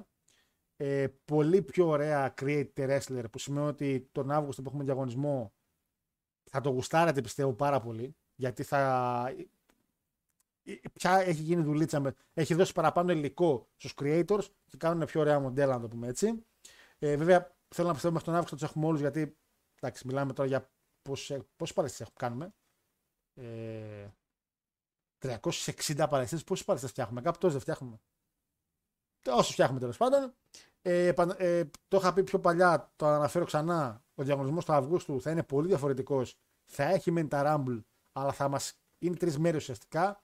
Πρώτη Παρασκευή 4 Rumble. Ε, δεύτερη Παρασκευή τα άλλα 4 Rumble. Και την Κυριακή θα έχουμε ένα War Games με τους νικητές η μία ομάδα της πρώτης μέρας και οι νικητές της δεύτερης ημέρας. 4 4. Πρέπει να βρούμε, να βρούμε ένα βραβείο εκεί πέρα. Και μετά πάλι το main event. Αυτά τα 8 άτομα σε ένα, όπως θυμάστε, Battle Royale με Pinfall και Ambition, έτσι, για τον νικητή του διαγωνισμού. Ε, θέλω να δώσω ένα δώρο, να βρούμε ένα δώρο στην τετράδα, την οποία θα κερδίζει το ομαδικό, και να δίνουμε και ένα δώρο στον που κερδίζει ε, όλο τον διαγωνισμό. Ε, ναι, γιατί δεν, δεν ξέρουμε και τι να δώσουμε. Έτσι. Τι να μπλουζάκια, τι ακριβώς να δώσουμε. Δεν ξέρω. Θα δείξει πώς το κάνουμε. Ε, το παιχνίδι ήταν πολύ καλό, επαναλαμβάνω. Δεν βρήκα κανένα bug. Το showcase του Cena ήταν εξαιρετικό και πάρα πολύ αστείο αλλά σίγουρα εξαιρετικό. Λείπαν μερικά ματς, ok, okay, δεκτό. Αλλά ο λόγος που εν τέλει δεν νομίζω να συνέχισε το παίζω πέρα από του διαγωνισμούς είναι ρε παιδιά πραγματικά το GMO του μου είχε τα pay per view σε διαφορετική σειρά. Με ξεκινάει με το Hell in a Cell και μετά νομίζω με έβαλε στο SummerSlam που είναι πιο πίσω και μετά με πέταξε κάτι το βρήκα ότι δεν είχε νόημα αυτό που κάνω. Το βρήκα δηλαδή grinding και το παράτησα. Και είναι κρίμα γιατί είχα ξεκινήσει πολύ καλά. Για όσοι είδατε μια φωτογραφία που ανέβασα, είχα Vince McMahon στο Raw, Bishop WCW, Triple H NXT και Heyman SmackDown. Το, με, να έχω το Vince εγώ στο Raw, ρε παιδί μου. Το οποίο το θεώρησα από εξαιρετική ιδέα και το βαρέθηκα και το βαρέθηκα το GMO. Και στο καριέρα μου είναι μια κατάσταση στην οποία κοροϊδεύει, κοροϊδεύει κυριολεκτικά όλο το, το fan base του wrestling ένιωθα πραγματικά ότι με κοροϊδεύει. Ή ήταν η φάση το οποίο σαν να κοροϊδεύει και τους παλαιστές. Ένα καλό που είχε το career φέτος είναι ότι σε αφήνει να πάρεις έναν downloadable χαρακτήρα. Οπότε εγώ λέω ας μην φτιάχνω μόνος μας, κατεβάσω κάποιον το All Elite, ας πούμε. Έτσι. Και επειδή λεγόταν The Lock το storyline και είχα ψηλωδεί λίγο ότι παίζει ότι λέγεσαι The Lock και είσαι λίγο ανερχόμενο αστέρι, λέω ποιος έχει finisher submission και θα έχει και το στυλάκι του Lock και αυτά, ο Hook και κατέβασα τον Hook. Δεν μου αρέσει ο Hook σαν ε, αλλά βρήκα ένα μοντελάκι πολύ ωραίο. Είσαι και ένα έτοιμο established move pool, το οποίο δεν χρειάζεται εγώ να διαλέξω κάτι. Οπότε λέω: Ωραία, ένα παλαιστή με submission για finisher, θα λέγεται lock hook αναλόγως στη φάση και έχει και ωραία ιστορία γιατί είναι και γιος είναι και γιος γνωστού παλαιστή, είναι και ανερχόμενος και ξεκινάει ρε παιδιά το story και σε βάζει μια διαδικασία να έχεις ένα gimmick λίγο ό,τι να είναι και από την πρώτη εβδομάδα ο χαρακτήρας σου να έχει πάρει Intercontinental την πρώτη μέρα να παραπονιέται για το booking του, ότι και δεν θέλω να βγαίνω από εκεί και τι είναι αυτά. Και ο Μάικλ να του λέει: Αγόρι μου, εμπιστέψου λίγο την εταιρεία. Έχουμε επενδύσει, λέει πάνω σου. Όχι και πρέπει να είμαι πιο σκληρός και έτσι. Και του λέω: Μάικλ, αγόρι μου, δεν έχεις σχέση τι φαίνεσαι γιατί. Το θέμα είναι εν τέλει το υλικό το οποίο βγάζουν. Και έκανε όλο ένα παράπονα. Γκρίνιαζε την ο χαρακτήρας μου. Μετά μπήκα σε ένα faction του MVP. Ε, το οποίο εντάξει είναι storyline wise, ok. Και η φάση κατέληξε στο ότι εγώ να γκρινιάζω πάλι ότι δεν παίρνω ευκαιρίες. Εντάξει, ο Παλαιστίνη μου πήρε Intercontinental Zone την πρώτη μέρα έτσι. Ε, και να λέει για τα ονόματα και να του λέει ο Μάικλ αυτά γίνονται εντάξει στα Indies και είναι άλλη μηχανή εδώ. Είναι σαν να πάλευε να εξηγήσει μαλάκα σε έναν φαν, σαν να του λέει σταμάτα να γκρινιάζεις και εμπιστέψου μας. Το οποίο μαζί τους. Αλλά μην μου το πετάζε μαλάκα μες στο παιχνίδι μου. Και εν τέλει ποια είναι η φάση. Μα απέλησαν. Πήγα πάλι σε κάτι μάτς, σε κάτι καταγόγια στην Αγγλία και μετά πήγα Ιαπωνία σε ένα τουρνουά στο οποίο υπήρχαν κάποια block A και block B και ήταν και strong style και, και, και ήμουν όλο τώρα έτσι μαλάκι. Δηλαδή ουσιαστικά μου λες ότι είναι ένας παλαιστής ο οποίος τον απέλησες γιατί γκρίνιαζε, πάλεψε στα Indies, πάλεψε η Ιαπωνία G1 Climax και τώρα ξαφνικά το θες πίσω γιατί έχει έρθει πίσω και λέει ότι ναι, τε- εν τέλει σε εμπιστεύομαι γιατί ό,τι έκανα τόσο καιρό ήταν άχρηστο. Εσείς ξέρετε καλύτερα. Ρε γαμωτή μου. Ρε, ρε. Δεν θέλω να πάρω μαθήματα, αίμα. Θέλω να κάτσω να παίξω λίγο PlayStation, αίμα. Δεν θέλω να κάτσω να σκέφτομαι τη ζωή μου. Τι είναι αυτό το πράγμα, ρε μαλάκα. Το σιγά, α, πραγματικά μαλάκα. Ε, το, ε, ήμουν σε φάση, εντάξει, άσε με. Α, α, α, σταμάτα, μα σταμάτα να μου κάνεις κήρυγμα για τη ζωή που κάνω. Τι ήταν αυτό το πράγμα, μαλάκας. Κοροϊδία. Κοροϊδία πραγματικά. Ε, Σύνοτι στην Ιαπωνία αυτό καλά. Ε, έχει μια μέρα που έχω πάει τελικό και έχει show στην Ιαπωνία και λέει ρε παιδί μου μπορεί να μην παλέψεις, αλλά μου θέλει να, να τιμήσεις το tradition της Ιαπωνίας. Λέει πρέπει να κάνεις tag team για το fighting spirit λέει, της Ιαπωνίας. Και είμαστε σε φάση τι μπουρδες άλλες θα δω μπροστά μου. Στο κοροπέχνητο που λέγεται WWE 2K23. Αλήθεια πραγματικά. Δηλαδή. Και τέλος πάντων, θα συνεχίσω. Αλλά εντάξει, ρε παιδιά, είναι. Πώς φάνηκε το show και στη China. Φίλε, ήταν πάρα πολύ καλό. Και το τελείωμά του ήταν ακόμα πιο καλό. Δηλαδή το πώς τελείωνε σιγά σιγά και με τον Immortal, Immortal, όχι Immortal, τον Super Cena τη κατέχει και αυτά, είχε και γέλιο, ήταν καλό. Εγώ πήρα το 2K23 λέει, έχοντας παίξει το τελευταίο 2K game το 2K19. Ξυνέρωσα που έβγαλαν το Grappling System. Κοίτα και εσύ το κάνανε λίγο πιο απλό. Ε, οπότε εντάξει. Network λέει τετράδα λέει και ο τελικός νικητής να διαλέγει μια κομπή. Όπα ρε, Θάνο, απλά. Όπα, εσύ, Θάνο, τι νομίζει, ακόμη διαφημίσεις, τι νομίζεις τη βγάζουμε, κάνα εκατομμύριο. Network τετράδα λέει. Γιατί εγώ το λέω ανάποδα. Τετράδα να διαλέγει εκπομπή. Ο καθένας από μία, ρε. Και network ο νικητής. Δεν ξέρω, φίλε, θα είναι η αλήθεια είναι ότι. Και πάλι μου φαίνεται λίγο άδικο γιατί αυτό. Και θα μου πεις εντάξει, δεν είναι και λίγο να κερδίσεις τα Rumble και το War Games. Σίγουρα και αυτό είναι άξιο να πάρεις κάποιο δώρο, έτσι. Ε, απλά θέλω ο νικητής νικητής όλου αυτού, δηλαδή στο 8 man, να παίρνει κάτι ξεχωριστό. Έστω μια, φωτογρα... μια, μια φωτογραφία δικιά μου γυμνίας. Κάτι ρε παιδί. Κά... Κάτι ρε παιδί. Κάτι. Ε, μια μπλούζα με τη φάτσα σου για δίπλα του Κυριάκου. Γιατί τον Κυριάκου τον έχετε φάει έτσι; Άντε, εγώ το καταλαβαίνω. Απογοήτευσες με τον GM μου, αυτό περίμενα πώς και πώς. Ε, φίλε, και εγώ απογοητεύτηκα. Και εγώ απογοητεύτηκα αρκετά. Φτάσει τον νεολαίο, άκουσε τον γαμπρός του Rick Flair, απέρριψε τα πλάι επιστροφής του ότι ήμασταν στο Elite. Ναι, ισχύει αυτό. Ε, τον είπα να κάνει ένα segment με τον Tony Khan και αρνήθηκε. Πεκταρά. Πλάκα είναι ότι έπαιξα μόνο το My Legacy με την κοπέλα και δεν προλάβα αυτό με το Lock. Δεν πήγα στο γυναικείο wrestling. Εντάξει.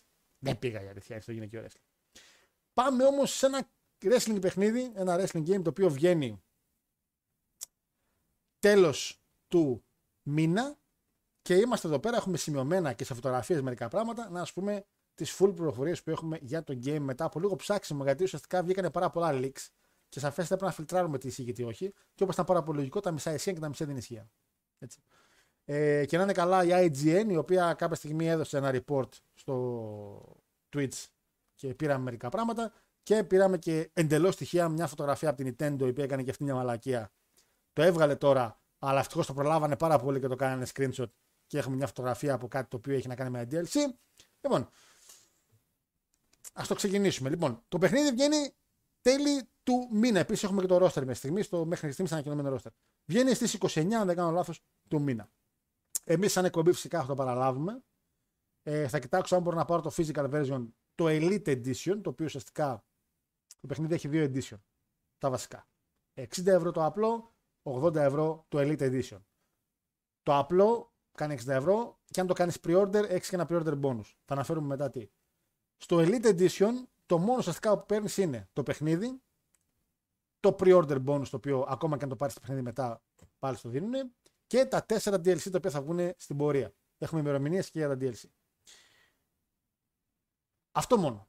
Δεν δίνει τίποτα παραπάνω, ούτε κάτι εξτρά, ούτε ούτε ούτε. Ουσιαστικά ό,τι ήταν το Deluxe Edition WWE. Απλά θα νομίζω ότι WWE είναι πολλού παραπάνω παλαιστές. Ε, λοιπόν, πάμε στα DLC. DLC για όσους δεν ξέρετε είναι πράγματα που αγοράζεις εξτρά έτσι ε, για το παιχνίδι τα οποία βγαίνουν στην πορεία.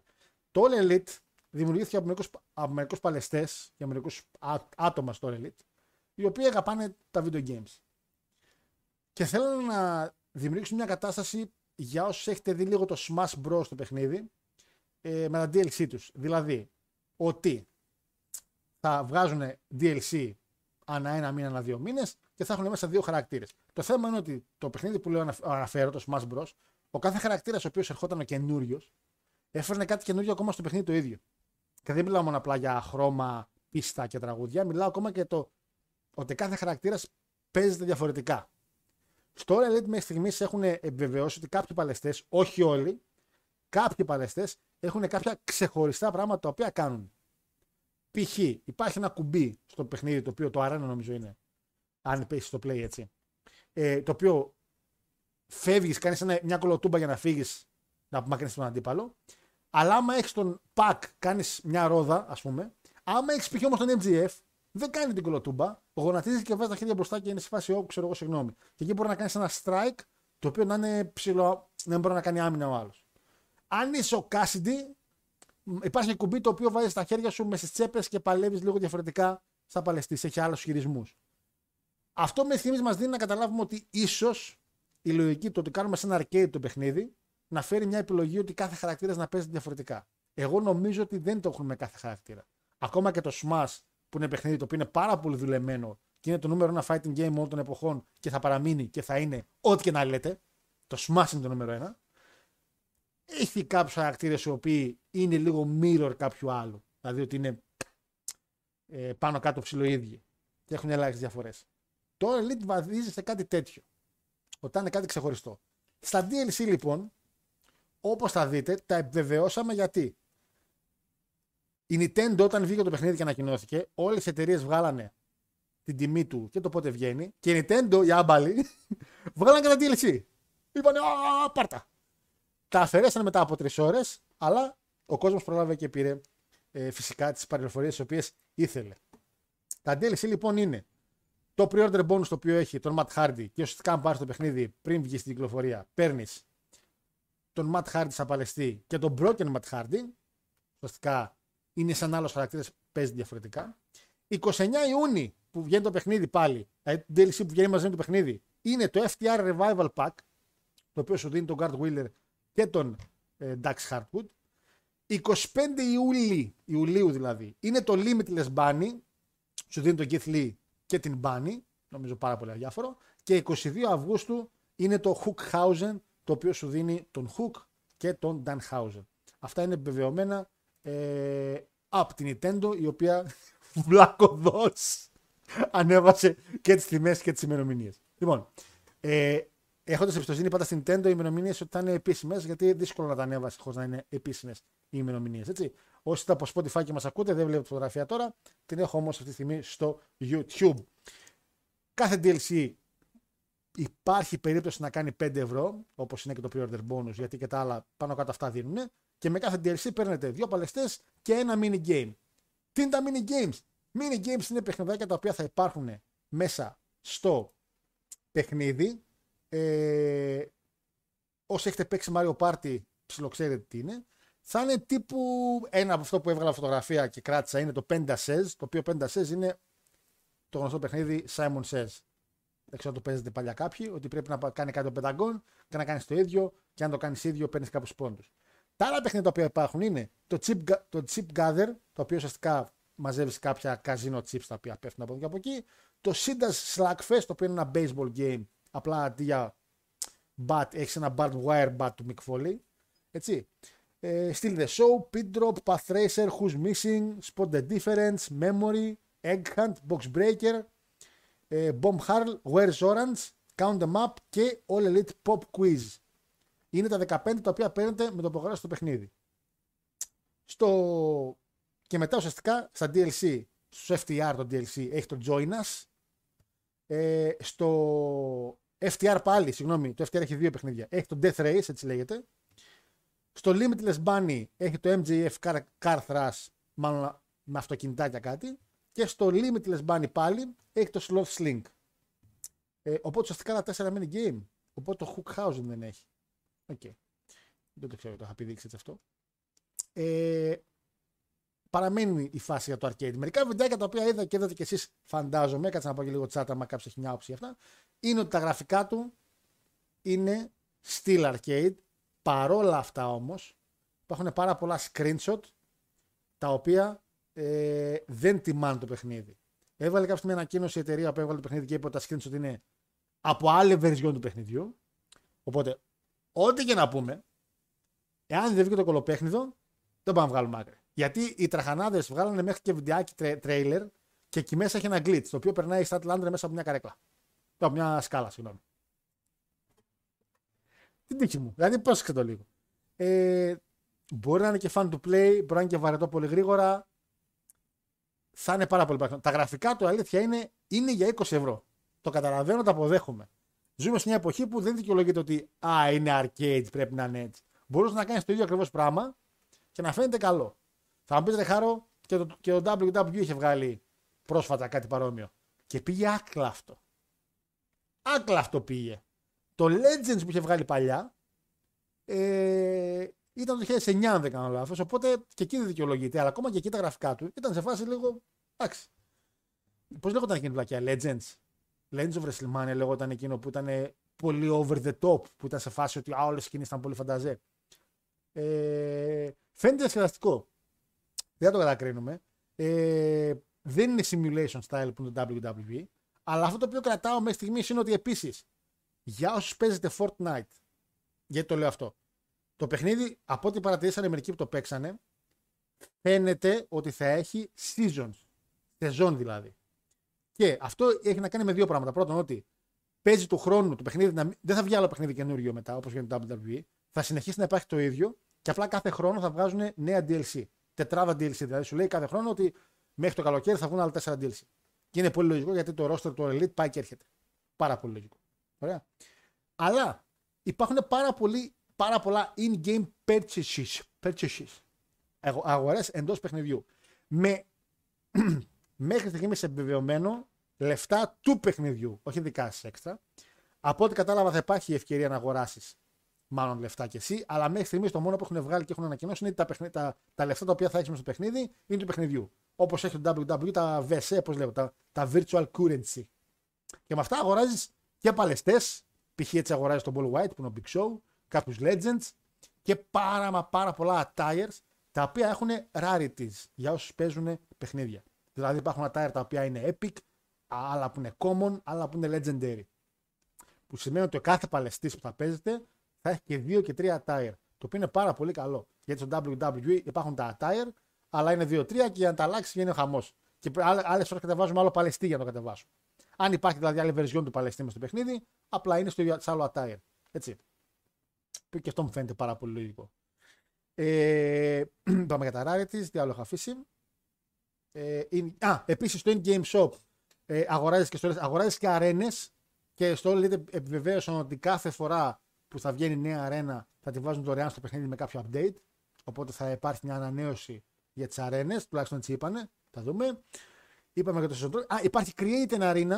Θα μπορεί να φτιάξει μόνος μια αρένα, οπότε μπορεί να κατεβάσετε μόνο αρένα μέχρι στιγμής για το παιχνίδι. Δεν θα έχει αυτό που έχει το WWE, μπορεί να κατεβάσει από άλλα promotion. Αυτό από ό,τι βλέπουμε μέχρι στιγμής δεν το έχουν. Ε, intergender matches θα υπάρχουν κανονικά και θα μπορούν οι γυναίκες να κρατήσουν και αντρικές ζώνες. Το match που βλέπετε με το skateboard του Darby Allin και της Statlander είναι για την TNT ζώνη. Που σημαίνει ότι μπορεί να κρατήσει μια γυναίκα μια TNT ζώνη. Θα υπάρχει αυτό. Ε, μπορεί να έχει παραπάνω χαβά σίγουρα. Δεν για μα. Και πάμε στο roster και στα matches. Τα matches, πάω στα matches πρώτα. Τα matches. Match types. Λοιπόν, match types. Έχουμε single. Καλά μέχρι εδώ. Tag team, πολύ καλά. Three way, four way, λογικό. Ladder match, στο οποίο μπορείς να έχεις τραπέζι άμα θέλεις. Casino Battle Royale. False Count Anywhere. Unsanctioned Lights Out, το οποίο σου λέει μέσα σε παρένθεση ότι μπορεί να χρησιμοποιήσεις τα αντικείμενα. Μάλλον σε αυτό όλα. Και ένα Exploding Barbed Wire Deathmatch, το οποίο η Tay Melo έκανε μια βλακεία και λίκαρε ένα βιντεάκι που παίζει με τον άντρα της και παίζει Tay Melo αντίον Σάμι Γκεβάρα σε barbed wire και παιδιά έχουν τη λήξη barbed wire στα σκηνιά και είναι, είναι τεράστιο το barbed wire και φαίνεται πάρα μα πάρα πολύ βίαιο. Ε, εντάξει, θα έχει το χαβαλέ το πιστεύω. Αυτά είναι τα μάτια μέχρι στιγμής τα οποία υπάρχουν ε, στο παιχνίδι. Υπάρχει co-op mode για online matches. Όχι co-op, συγγνώμη. Υπάρχει. Βασικά υπάρχει co-op multiplayer. Οπότε πρέπει να παίξεις με κάποιον online. Ιντερνετ. Από ό,τι βλέπω. Ε, 40 αντικείμενα θα είναι στο παιχνίδι. Ε, δεν τα έχει όλα. Έχει μερικά. Έχει fire extinguisher, έχει trash cans, έχει baseball bats. Σίγουρα θα έχει και κάτι over the top. Μακάρι να έχει. Δεν είναι άσχημο. Είναι arcade game. Και πάμε στο roster, παιδες. Στο μπαμ, μπαμ, μπαμ, μπαμ. Λοιπόν, άμα κάποιον τον ξέρετε και δεν τον ακούσατε, πείτε μου. Όχι επειδή θα τον πω εγώ, απλά επειδή καταλαβαίνετε. Λοιπόν, άντρε. Adam Cole, Adam Page, Ídolo, Cage, Brody Lee, Danielson, Cash Wheeler, Chris Jericho, Christian Cage, Chuck Taylor, CM Punk, Cody Rhodes, πολύ μεγάλο addition αυτό πάρα πολύ, Dan Housen, Darby Allin, Dax Hardwood, Dustin Rhodes, Goldust δηλαδή, Eddie Kingston, Hook, Jeff Hardy, το προλάβανε, ήταν να μην το προλάβουν, το προλάβανε εν τέλει, John Silver, John Moxley, Jungle Boy, Keith Lee, Kenny Omega, Archer, Luchasaurus, Malakai, Matt Hardy, Matt Hardy Broken, έχει δύο Matt Hardy, είχαμε πει για το pre-order, Matt Jackson, Miro, MJF, Nick Jackson, Cassidy, Owen Hart, Pac, Paul White, Pentagon, Powerhouse Hobbs, Ray Phoenix, Ricky Starks, Sammy Guevara, Scorpio Sky, Sting, Trent και Wardlow. Και είπανε ότι ανακοινώσουν και άλλους. Ουσιαστικά πρόσφατα ανακοινώθηκε ότι θα είναι και ο Aubrey Edwards και ο Rick Knox σαν επίσημα μέσα στο game. Ε, η Legend έχει τέσσερις οποίε σαν Legend, τους έχω ήδη πει. Αλλά από ό,τι καταλαβαίνω θα είναι να τους αγοράσει το παιχνίδι, όχι με δικά σα λεφτά, επαναλαμβάνω, με το παιχνιδιού τα λεφτά. Brody Lee, Owen Hart, Big Show και Sting, Paul White τέλος πάντων και Sting. Θα είναι τέσσερις παλαιστές. Και από γυναίκες δεν έχει πολλές μέχρι στιγμής. Είναι η Abaddon, η Όμπρι που αναφέραμε πριν, Britt Baker, Hikaru Shida, Jet Cargill, Statlander, Nyla Rose, που έχει το χειρότερο μοντέλο παλαιστέ που έχω δει ποτέ, Ρίχο, Ruby Soho, Tay Melo, The Bunny, το DLC, Thunder Rosa και Yuka Sakazaki. Αυτό είναι το roster μέχρι στιγμής το οποίο είναι επιβεβαιωμένο από φωτογραφίες, screenshot και την IGN. Έτσι. Άφησα κάτι. Το roster το είπαμε, τιμές είπαμε, για το, για το κουμπί το είπαμε, ε, άλλες παρατηρήσεις. Ε, παραπάνω από μια σκάλα στο παιχνίδι μπορείς να χρησιμοποιήσεις, ναι. Το quick evade θα είναι διαφορετικό για παλαιστές, ναι. Για τον Cassidy είπαμε. Ε, το Road to Elite ξεκινάει, λέει, ε, έχοντας κάποιες φωτογραφίες παλαιστών από πολύ μικρή ηλικία. Ε, ξεκινάς το παιχνίδι έχοντας μια, μια τηλεφωνική κλίση από τον Τόνι Καν, ο οποίος λέει να εμφανιστεί στο πρώτο Double or Nothing. Έτσι, έτσι ξεκινάει μάλλον το Career Mode. Ε, και υπάρχουν live video packages από το Elite, δηλαδή πραγματικά παλαιστές που μιλάνε δεν είναι μέσω του arcade, μιλάνε εκεί. Ε, η ιστορία στο career mode σου παίζει πολύ σημαντικό ρόλο εάν θα χάσεις ή αν θα κερδίσεις το match το οποίο παίζεις. Δεν είναι όπως WWE που άμα χάσεις ξαναβάλει να κάνεις το match. Κάτι το οποίο ήταν πάρα πολύ χάλια. Δεν θα υπάρχει στο match commentary. Commentary θα υπάρχει στην αρχή και θα υπάρχει στο τέλος του match. Ενδιάμεσα θα παίζει μουσική. Αυτό είναι πάρα πολύ κακό, θα μπορούσα να πω. Και ουσιαστικά υπάρχει και ένα workout τύπου Rocky Balboa για PlayStation 2 όσοι παίζατε, το οποίο ρε παιδί μου, ε, άμα κάνεις workout χαμηλώνει την ενέργειά σου, σου δίνει όμως skill point, αλλά επίσης άμα το κάνεις πάρα πολύ σκληρά το workout, μπορεί να τραυματιστείς και να χάσεις ε, κάποιο από το story. Επίσης άμα κάνεις press conference, σου δίνει λέει energy και momentum. Ανάλογα. Ανάλογα. Γιατί αν πάρω το CM Punk και πάω για conference, energy, momentum και απόλυση θα έχω. Δεν γνωρίζω επίσης το career mode αν θα πάρει παλαιστή ο οποίος είναι fixed. Γιατί θα με, με τον Owen Hart κάτι. Ή άμα θα είναι επιλογή δική σου, ή άμα θα είναι κάποιος creator wrestler κατάσταση. Θα το δούμε αυτό. Πάντως, παιδες, μέχρι στιγμής κάποια πράγματα τα οποία ακούω μου φαίνονται εξαιρετικά. Μερικά πράγματα τα ακούω μου φαίνονται, θα το δούμε. Αυτές είναι όλες οι πληροφορίες οι οποίες είχαμε για το game.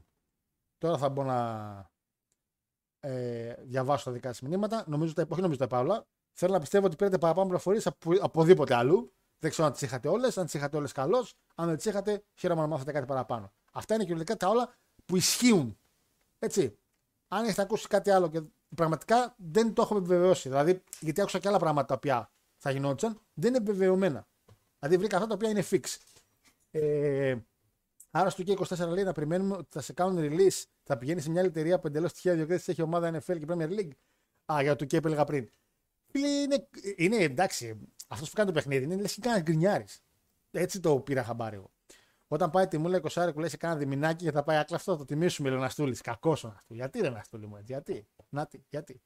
Τα γραφικά του Elite Fight Forever είναι λίγο χάλια. Δεν μοιάζουν όμως με γραφικά του Wii Sport. Είναι χειρότερα του Wii Sport, θα πω εγώ. Και εννοείται ότι θα περνάς χάλια εκεί και θα σε παίρνει τηλέφωνο γαμπρός να σε ρωτήσει αν μπορείς να ζητήσεις να βγεις από το συμβόλαιό σου να γυρίσεις την WWE, λέει. Εννοείται. Εμένα μου άρεσε από ό,τι είδα διασκεδαστικό, μπορώ να πω μέχρι στιγμής. Θα περιμένω να δω τι φάση παίζει και, να δω... και αν δω ότι αρχίζει το πάρω. Εγώ, φίλε Μπλοντζόν, πραγματικά το έχω πει και με το 2K22 που το κάναμε, το λέω και τώρα. Το παιχνίδι, πρώτα Θεός, θα το πάρω. Γιατί περιμένω κάτι λεφτά την άλλη εβδομάδα. Ευελπιστώ ένα μέρος των χρημάτων αυτών να το δώσω καθαρά για το Elite. Θα τα δώσω, ρε φίλε. Πιστεύω θα κάνω μια απόσβεση όταν κάνουμε διαγωνισμό, ξέρω εγώ, για τον Αύγουστο. Κάποια στιγμή θα κάνω μια απόσβεση. Θα το πάρω. Θα κάνουμε το live stream μας κανονικά στο Twitch. Το Twitch, επαναλαμβάνω, ε, Haros Nation το κανάλι.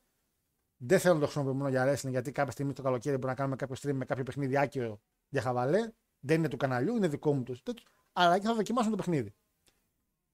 Όπως το του. Περνάει ρε μάκα! Γύφτος! Τώρα περνάει! Ακούγεται. Τον ακούτε; 5 ευρώ. Καλή τη μουλά όμως. Μιλάμε και μαλακίες, μιλάμε και μαλακίες. Καλή τη μουλά για, για τι για τις φραουλίτσε.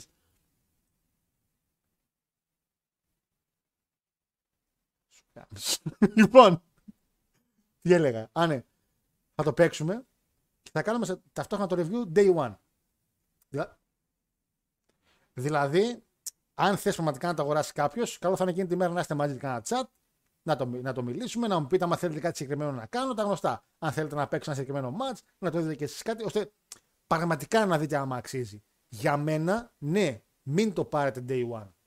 Από την υπάρχει επιλογή να ακούσετε ένα review το οποίο εσείς οι ίδιοι ουσιαστικά θα το δοκιμάσετε, γιατί εσείς θα μου λέτε τι θα κάνω, καλύτερα να περιμένεις. Πραγματικά να σου πω την ειλικρινή μου απάντηση για άμα πρέπει να το πάρεις ή όχι. Α πούμε, σου είπα για το 2K23, για το 2K23 ας πούμε, ε, το 2K22 άξιζε έτσι όπως ήταν το, το 20. Το 2K22 άξιζε. Το 2K23 αξίζει μόνο άμα έχεις άπειρο ελεύθερο χρόνο. Γιατί πραγματικά το παιχνίδι σου αφήνει να κάνεις τα πάντα. Να κάνεις δικό σου promotion, να κάνεις το Elite άμα θε, να κατεβάσεις όπω γουστάρεις. Αν ήμουν αλήκειο, πανελίνε που αντί να διαβάζω έπαιζα SmackDown vs. Raw το 11, θα το έπαιζα. Τώρα που δεν έχω πολύ χρόνο να παίζω και δεν έχω τόσο χρόνο να αναλώσω το OK, δεν θα το αγόραζα. Το αγόρασα καθαρά και μόνο για εσάς για τον διαγωνισμό. Το οποίο δεν το λέω για εσάς, το αγόρασα και εγώ περνάω καλά. Κατάλαβες τι εννοώ. Λοιπόν, καλησπέρα λέει, θα παρακαλούσα να μην κράζουμε το game, λέει. Όχι εμείς εδώ, αλλά όλο το rest community. Για να βγει κάποια στιγμή το κολοπέχνιδο. Ισχύει. Κοίτα, εγώ δεν μπορώ, σου λέω, δεν μπορώ να το κράξουμε. Πρέπει να το δούμε, ρε φίλε. Είναι απόλυτα λογικό. Γι' αυτό λέω ακόμα και για τα γραφικά, ό,τι και αν έχετε δει, περιμένετε λίγο. Γιατί πώς θα μου είναι εμένα στην οθόνη. Επίσης, μεγάλο, καλά, μεγάλο βιολί ότι είχαν το CM Punk πρώτη μούρη, τον βγάλανε, βάλαν τον Omega εν τέλει εδώ, φτιάξαν όλο αυτό. Εν τέλει ο Punk γύρισε, και η ιδέα ήταν ότι θα βάζαμε τον μπάνκ για να πουλήσουμε παραπάνω. Και τώρα όλοι αυτοί εδώ πέρα πέραν το Sting είναι άγνωστοι. Και τον Danielson. Έτσι, άλλο καπέλο εκείνο. Το All Stars έλεγα, παιδιά, ευχαριστώ. Το All Stars έλεγα. Ε, All Elite Fight Forever, διότι δεν θα βγάλουμε άλλο. Ισχύει. Ισχύει. Το κόντι τον έχουν κανονικά τον κόντι. Ελπίζω να έχουν create mode είτε για ζώνες παρέσει κλπ. Δεν νομίζω να έχουν create, create mode. Θα κάνει ο Χάρος διαγωνισμό και με βλέπω να μπαίνω με καμία σαράγια για να γελάσουν και οι τύχοι. Καλά, άμα κάνουμε διαγωνισμό για το Fight το θέμα είναι ότι έχει το καζίνο Battle Royale. Δηλαδή μπορούμε να κάνουμε και ένα διαγωνισμό. Αλλά δεν έχει πολλούς παλαιστές και δεν πρέπει να έχει, δεν πρέπει να έχει coach creative wrestling. Blood and Guts match, όχι, δεν έχει. Όχι Swerve. Ε, Πώς θα βάλουν κόντι, μπορούν να βάλουν κόντι. Ξέρω ότι ακούγεται παράξενο να μπορούν γιατί το παιχνίδι έχει βγάλει την άδειά του και το likeness του κόντι την άδεια πολύ καιρό πριν για αυτό το game, για αυτό το, το κωδικό παιχνιδιού, να το πω, για αυτό το αφημί παιχνιδιού επιτρέπεται. Αν κάνουν άλλο παιχνίδι μετά δεν μπορούν να τον βάλουν. Απλά το likeness του κόντι έχει ήδη πάρει τα δικαιώματα όταν το ξεκίνησαν. Είναι ξεκάθαρα για αυτό το game, πρέπει να μπει. Interview the match λέει να είναι ροζ με εναντίον Sonic Keys, λέει ο Good King. και να μην ξέρεις ποιος είναι άντρα, ποιος είναι γυναίκα. Δεν έχει hater. Όχι μέχρι στιγμής. Τσαράκια την βάλανε. Όχι μέχρι στιγμής. Γι' αυτό είπα για τον Τζεφ Χάρντι. Γιατί από τη στιγμή που έχουν Τζεφ Χάρντι, εγώ πιστεύω ότι την έχουν τσαράκια. Για τους acclaim που λέει ο φίλος από κάτω. Και αυτούς πιστεύω ότι τι έχουν. Εκτός κι αν τα βάλουν σε κάποια μελλοντικά DLC, ρε παιδιά. Θυμάστε και τους FTR τι είχε γίνει που τους είχαν. Και ξαφνικά τους βλέπω DLC. Από τη στιγμή που το παιχνίδι θα είναι ένα και απλά θα γίνονται κάποια updates, θα μπαίνουν πράγματα.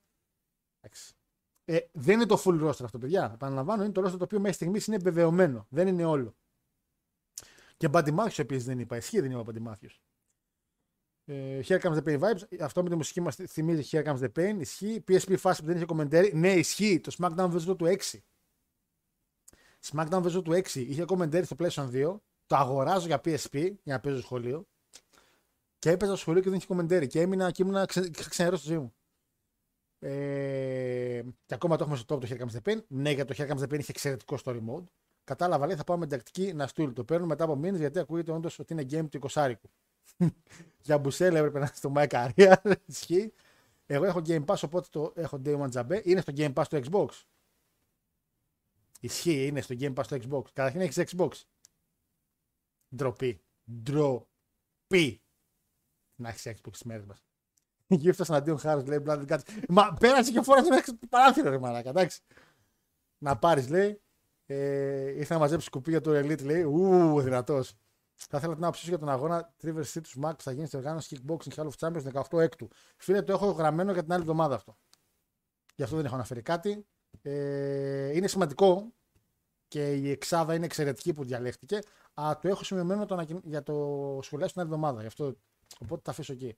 Κάντε κανένα like, λέει ο φίλο 34. Άντε ρε, κάντε κανένα like. Ρε. Θα φτάσουν 50.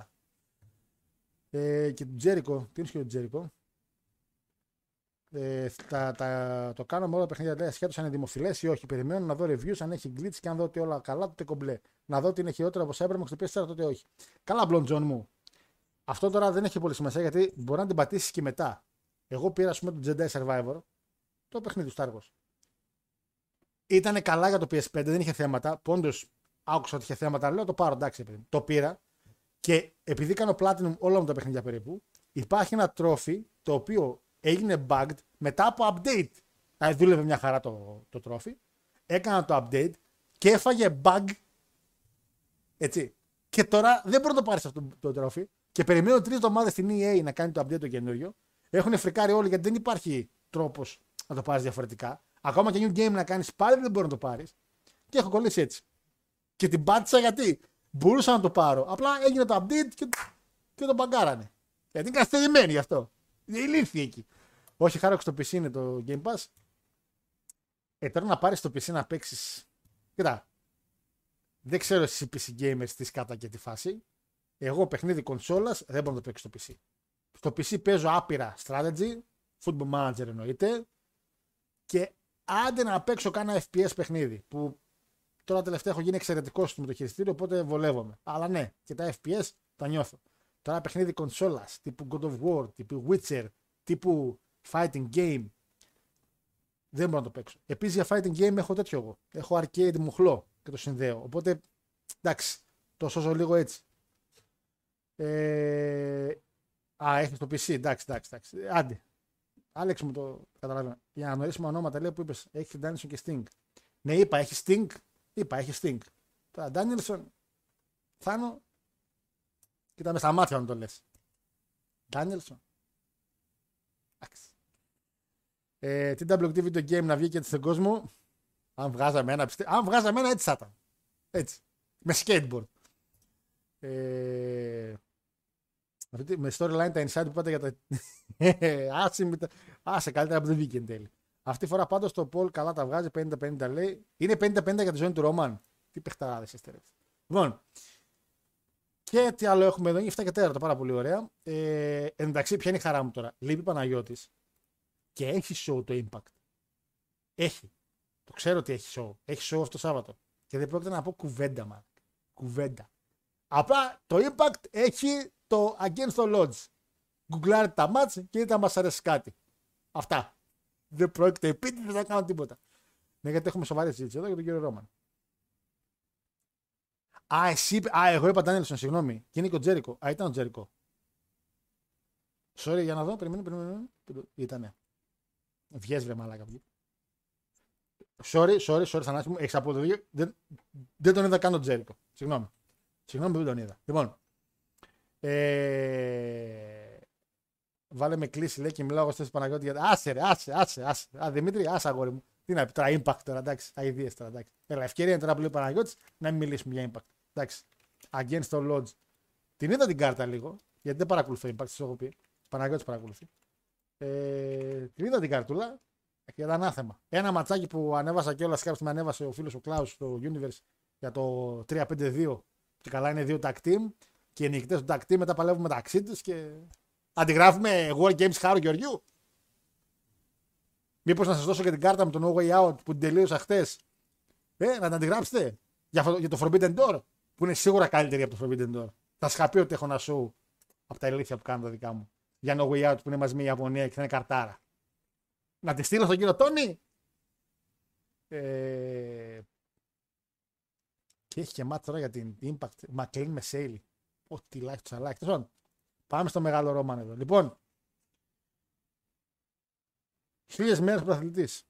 Μάλιστα. Αυτό έχω σημειώσει μόνο. Δεν έχω σημειώσει τίποτα άλλο. Χίλιες μέρες πρωταθλητής. Δεν λέω. Α, πού είναι σημειώσει. Α, α, Από πίσω ρε μαλάκα. Χαμπρό. Ε, ε, να χαίρεσαι που δεν είναι ο κύριος Παναγιώτης. Λέγεται στο χαλάκι το πάρτι με τον Ρόμαν. Θα μπορούσε να πει κάτι αρνητικό κανείς για τον κύριο Ρόμαν Ρέιντ. Θα μπορεί κανείς από εσάς να πει κάτι αρνητικό για τον Ρόμαν Ρέιντ χίλιες μέρες champion, ο οποίος έκανε και όσα defend έπρεπε να κάνει. Έκανε ο άνθρωπος από τη μέρα που πήρε τη ζώνη τη Universal ένα defend το μήνα εκτός από πέντε μήνες. Και αν αφαιρέσεις τους δύο τελευταίους από τη WrestleMania και μετά που δεν έκανε, γιατί είναι και μια κατάσταση που εντάξει πάμε για το ρεκόρ, δεν έχει κάνει defend μόνο τρεις μήνες. Έκανε μία φορά κάθε μήνα.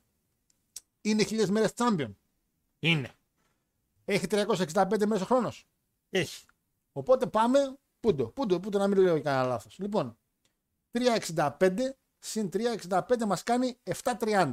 Οπότε θέλουμε, αν πει ότι έχει 30 μέρες ο μήνας, άλλους 9 μήνες. Έτσι. 3 900 συν 270 ίσον 1000 μέρες. Έχει κάνει πόσα defend και κύριε κυρίε και κύριοι. Πόσα σκάτω defend έχει κάνει την τύχη μου μέσα. Πού είναι το χαρτί; Έχει κάνει 28. Άρα, άρα, άρα, άρα, έτσι, α- άρα, άρα. Άρα τι ρε Γιώργο;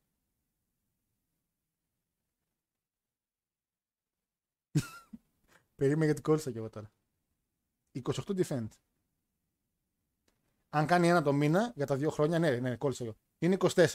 Συν άλλα 4 που έκανε, συν τους 5 που μου τη λείπουν, σωστά, σωστά, σωστά. Κόλλησα, μα κόλλησα κι εγώ. Κόλλησα κι εγώ. Και βγάζει ουσιαστικά δύο χρόνια και 9 μήνες. Σωστά. Κάνει ένα defend το μήνα, όπως πρέπει, εκτός από 5 μήνες. Που, οι τελευτα- που οι δύο ουσιαστικά είναι οι δύο τελευταίοι. Klein mind! Τι είμαστε εδώ Σαν Μαρτίνο που πήγαινε κάθε εβδομάδα χωρίς τηλεόραση, χωρίς τίποτα και έκανε δύο-τρία μάτια και λέγανε αν defend έκανε. Άσε ρε τώρα. Roman Reigns 27 Σεπτέμβρη του 20. Με Jay Uso στο Clash of Champions του 20. Με Strowman SmackDown 16 Οκτώβρη. Με Jay Uso πάλι Hell in a Cell 25 Οκτώβρη. Μέσα στο μήνα δύο, δύο defend έτσι. Kevin Owens TLC του 20. Σε TLC match 20 Δεκέμβρη. 25 Δεκέμβρη, 5 μέρες μετά, defend ο γίγαντας. Steel Cage, πάλι με το χοντρό. 31 Ιανουαρίου, μπαίνουμε στο νέο χρόνο, 21. Roger Rumble, πάλι με τον Kevin Owens. Last Man Standing, με την αλυσίδα και το... το... Στη βλακία εκείνη που έψανε το κλειδί ο άλλος. Brian, Chamber, 21 Φλεβάρι. Fast Lane, πάλι Brian, 21 Μάρτη. Απρίλη, Brian και Edge, φάπες και τους δύο. Παπα! Διπλό πιν. 30 Απρίλη, SmackDown με Brian. Ματσάρα, by the way, από τα καλύτερα defend που έκανε. Τελευταίο μάτς του Brian. Τελευταίο μάτς. Άμα έχανε έφευγε από το SmackDown, εν τέλει έφυγε παντού. Με Σεζάρο στο Backlash, 16 Μαΐου. 18 Ιούνι, με Rey Mysterio σε ένα Hell in a Cell match. Ζάχαρη. Money in the Bank του 21, με Edge. 18 Ιούλη. 21 Αυγούστου, Μεσίνα Σάμερθλαμ. Έπως. 3 Σεπτέμβρη με Μπάλορ. Καλό ματσάκι.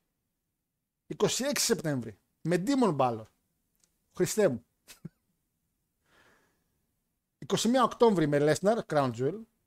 3 Δεκέμβρη με Σάμι Ζέιν, 3 Δεκέμβρη του 21, έτσι. Πριν ακόμα κάνετε, Σάμι Ούσι και αυτά. Μετά μπαίνουμε στον άλλο χρόνο, 22. 29 Ιανουαρίου χάνει από Seth Rollins, αλλά επειδή είναι DQ, κρατάμε τη ζώνη. Πήγαμε στο VAR, την πήραμε. Goldberg 19 Φλεβάρι, το είχα ξεχάσει αυτό. Το Chamber του 22. Αραβία δεν ήταν αυτό. Αραβία πρέπει να είναι. 3 Απρίλη με Lesnar, Unification. Χαλαρό ματσάκι απλό, φιλικό για πολλούς. Riddle, SmackDown 17 Ιούνιου. Αυτό που με είχατε θυμίσει και πολλούς δεν είχατε θυμίσει σε μένα που το είχα ξεχάσει. Άμα Riddle έχανε, δεν μπορεί να πάει για τη ζώνη όσο είναι για την Universal ο Roman. Νικάει για τον Riddle. Πάλι Lesnar, SummerSlam, τη Ματσάρα, Last Man Standing, με Φαγάνα. Ο Φαγανιέρης. Ο Φαγανιέρης, ο Farmville. 30 Ιούλη. 3 Σεπτέμβρη. Singles match με τον Drew στην Ουαλία. Μέσα στο σπιτάκι του. Μέσα στο σπιτάκι του τον έφαγε, λάχανο. Λόγκαν Πολ, 5 Νοέμβρη, Αραβία. 28 Ιανουαρίου του 23, άλλη χρονιά, Γιαννούρια. Φετινή, φετινή, φετινή. Ράμπλ με Kevin Owens. Μετά, Καναδά, 18 Φλεβάρι, Σάμι Ζέιν. Και Απρίλιο του 23, Ρεσιμά 39, με Κοντάρο. 20 28 defend. Ένα κάθε μήνα περίπου. Τι άλλο να κάνει ρε παιδιά; Τι άλλο; Να πάρει σπαθιά. Σπαθιά να πάρει. Και να τα καταπιεί. Μιλάμε για χίλιες μέρες ένα booking το οποίο ανέβηκε πρόσφατα ένα playlist το οποίο είναι όχι playlist, ένα βίντεο από το WWE το οποίο κρατάει 2,5 ώρες περίπου το οποίο είναι και καράει η ιστορία της Bloodline. Ο σκαρικό έπος. Δεν έχει υπάρξει ποτέ στην ιστορία του wrestling και αυτό μπορεί να συνεπάγεται και με, την, και με το θέμα συζήτηση που έχουμε για σε λίγο μια άποψη η οποία μπορεί να κατηγορηθεί από πολλούς και να κυνηγηθεί άμα την πεις δημόσια αλλά ο Roman Reigns είναι ο greatest of all time με βάση το kayfabe. kayfabe. Προσέξτε έτσι. Με βάση το kayfabe, με βάση το χτίσιμο σε κάθε παλαιστή έχουν χτίσει και έναν Χόγκαν, έχουν χτίσει και έναν Σίνα, έχουν χτίσει και Ροκ, έχουν χτίσει και Όστιν. Ο Ρόμαν Ρέντς επί χίλιες μέρες ήταν θεός επί γης. Τέλος. Η μουσική του, το attitude που είχε, ο τρόπος που γινόταν τα μάτς του, επαναλαμβάνω, όταν λέω ο greatest of all time, επαναλαμβάνω και Fabe Wise. Δεν ήταν ο καλύτερος παλαιστής, δεν ήταν ο καλύτερος στο μικρόφωνο. Δεν είχε το καλύτερο σώμα. Αλλά και η Fabe Wise θεός επί της γης. Τα μάτς του, ο τρόπος που μπαίνει μέσα, οι αντιδράσεις μερικές φορές, το look του, η οικογένειά του που μετράει. Φυσικά και μετράει. Έλληνες είμαστε, δεν μετράει η οικογένεια. Το λέω Έλληνες είμαστε με ότι ξέρετε πολύ παραπάνω σαν χώρα ότι μετράει η οικογένεια. Μετράει το επίθετο. Μετράει το ποιος είσαι, όχι το τι κάνεις. Παίζει ρόλο θα, κάποια στιγμή θα περάσουν τα χρόνια, μπορώ να κάνω κάποια στιγμή ένα γιο. Θα φύγω, θα πεθάνω, θα γίνω στάχτη. Πολύ στάχτη κιόλας, θα γίνω μεγάλο βουνό. Μπορεί να κάνει κάποια στιγμή μετά από 40 χρόνια εκπομπή ο γιος μου και εκπομπή και ένα άλλο παλικάρι. Ο, άλλος, ο, ο γιος μου θα ξεκινήσει την εκπομπή λέγοντας Είμαι ο γιος του Χάρου. Οι γίγαντε του Κατσάπ.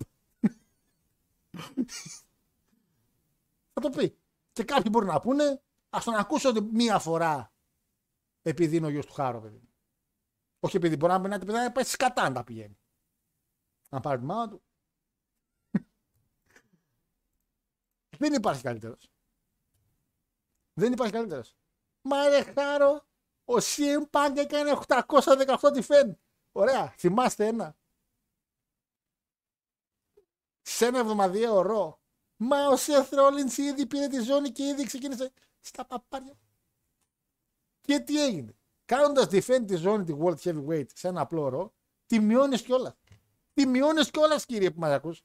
Τη μειώνεις. Γιατί τη μειώνεις, γιατί σου λέει ο καθένας, λέει, Θέλω να πάω τη ζώνη και πήγε. Πήγε ο Πρίστ. Τι, και σκεσέ, ρε Πρίστ. Πού πάει, πήγε ψηλός.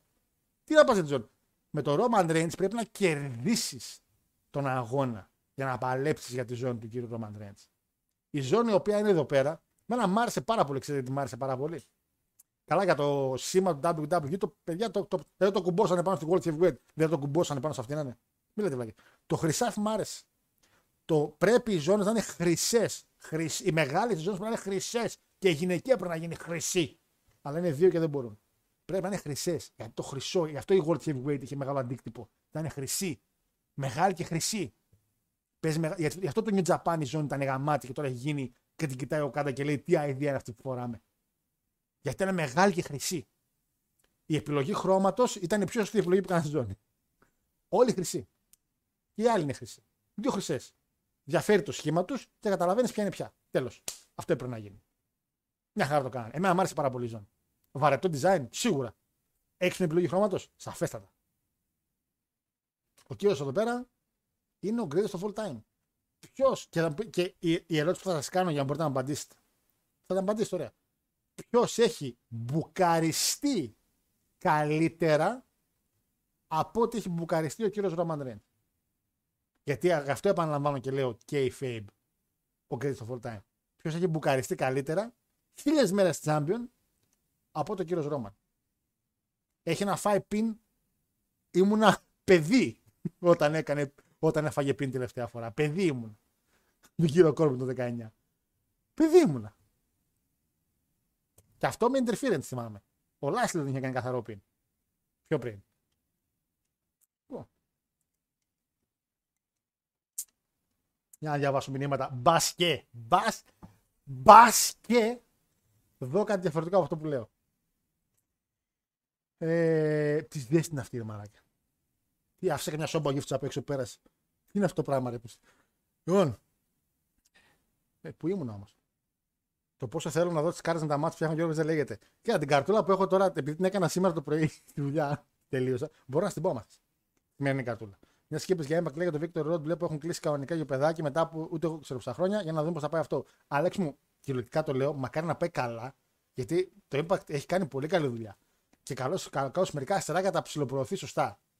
Τώρα το ότι πετάξαν την Trinity να πάει απευθεία τη ζώνη τη Πουτσάρο και είχε τα κτήμα από ό,τι είδα στο. Για στο με είπαν τουλάχιστον. Ε, είναι μια ηλίθιες ιδέες, αλλά εντάξει. Killer Kelly εναντίον Μάσα Ντό Κόλλαρτ καλύτερο από όλο το Night of Champions.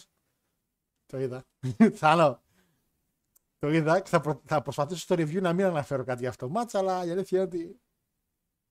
Μπορώ να το δω αυτό το match και βράδυ. Γνώμη μου πάντα. Οι ίσω δίνουν ρέστα όμω στην υποκριτική. Σαφέστα και, όχι. σαφέστα και δίνουν. Καλύτερα ρέστα δίνουν και από το Roman Reigns. Το νιώθω, το ακούω.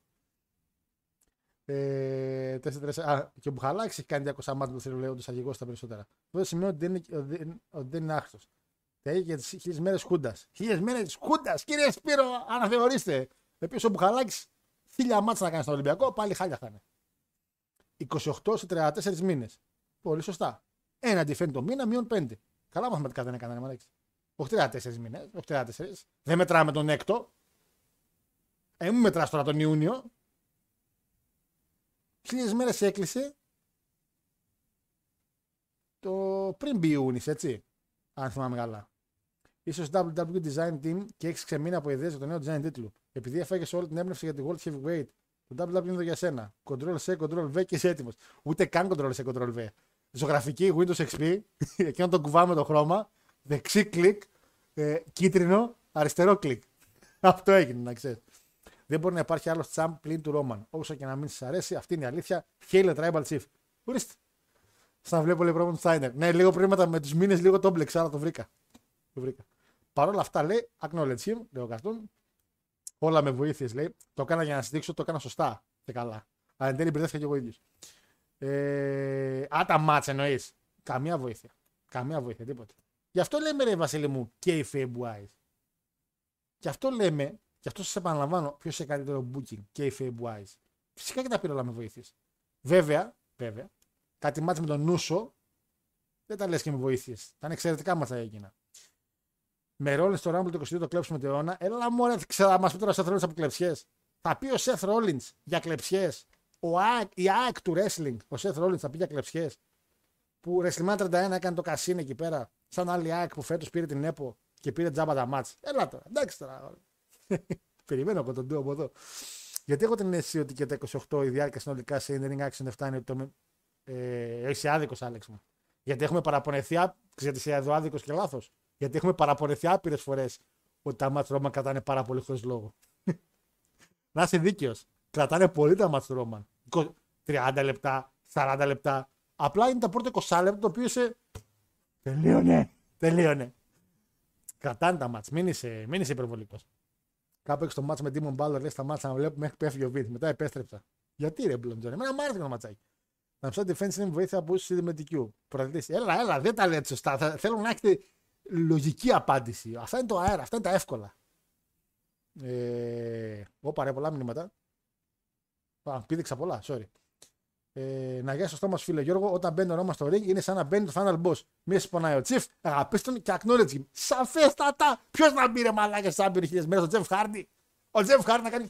τουρ, τουρ, τουρ. Τι να κάνει ο Τζεφ Χάρντι εκεί πέρα; Και ο Πάγκ έχει 20 λέει στι μισές μέρες. Αχρίαστες και άχρηστες, Θανάσιμο. Αχρίαστες και άχρηστες. Αχ, μωρέ, πάλεψα με τον Ζακ Ράιντερ. Αχ, μωρέ, η Ανούλα. Αχ, βλέπω την Ανούλα. Έκανα defend. Πονάω, λέει. Με βάλατε με το Ράιμπακ. Τι λες, μωρέ, μαλάκα. Ο Ράιμπακ έπρεπε. Θα το πω, ρε πούστη. Ο Ράιμπακ έπρεπε να σου είχε πάρει τη ζώνη στο Hell in a Cell. Το είπα. Και θα γινόταν χαμός μέχρι τη WrestleMania. Σε Ράιμπακ Σίνα θα ήμασταν έτσι. Αλλά όχι. Θα την κρατήσει ο κύριο CM Punk. Ο Ράιμπακ έπρεπε να σου είχε πάρει τη ζώνη τότε. Που ήταν στα ντουζένια του. Τον έθαψε τον κύριο Ράιμπακ, κύριε CM Punk. Το είπα και το είπα, θα σκαγα μαλακά, άμα το έλεγα. Άμα το έλεγα, θα σκαγα. Κάτσε το ζωνάρι, λέει σπίτι του Ντρου, είπε ο Χάρο. Πηγαίνετε ψάξτε την τίτλο του Watch Along της Ουαλίας. Ρε Σπύρο, δεν το έχω αλλάξει ακόμα αυτό. Γιατί το άλλο με το. Το άλλο το έχω αλλάξει. που έγινε στην Αγγλία. Roman Reigns ξέρει του, του title range. Ε, εννοείται. Δεν θα γίνεις στάχτη, δεν θα μεταφράσει στη Βασίλη των Σκιών. Ισχύει. Και αυτό ισχύει. Αν και με την, με την deck που άνοιξα, φίλε Νίκο, με την deck που άνοιξα στο κουτί, ακόμα δεν το έχω by the way. Έτσι. Ε, by the way, πόσο μαγά να πιάνει τέτοιο του 1999 στο χέρι σου. Ήταν εξαιρετικό pack. Αιδίε είχε μέσα, αλλά. Ε, γίγαντε στον Guts Junior λέει. ε, ναι, ρε, πώς θα πούμε μαζί. Reigns of Tribal Chief, Golden Reign of Pasok with Andreas Πανδρέου και πολύ παραπάνω. Ο Μαξιμιλιανός θα κάνει εκπομπή για το wrestling. Εγώ το Μαξιμιλιανό όταν γεννηθεί, δεν ζητάω πολλά πράγματα γιατί είναι κακό να πιέζουμε τα παιδιά μας. Θέλω να τον κάνω υπότι. να είναι υπότης. Θα του μάθω να, έχει, να καβαλάει άλογο, θα δώσω και το σπαθί μου γιατί θα πηγαίνει πια από οικογένεια σε οικογένεια, θα πηγαίνει. Γιατί πια ο πρώτος που το έχω είμαι εγώ, θα πάει στο γιο μου και μετά θα πάει στο, στον εγγονό μου. Έτσι. Θα του δώσουμε το σπαθί, θα πάρει και μια ωραία στολή, ρε παιδί μου, και θα γίνει. Αν αποτύχει σαν υπότης, μπορεί να κάνει ό,τι θέλει. Θα δείξεις. Και tag team πρέπει να γίνουν χρυσές. Συμφωνώ. Πρέπει να γίνουν, οι Shield πρέπει να γίνουν. Δεν πρέπει να γίνουν οι US και Intercontinental. Αυτές πρέπει να έχουν ένα uniqueness.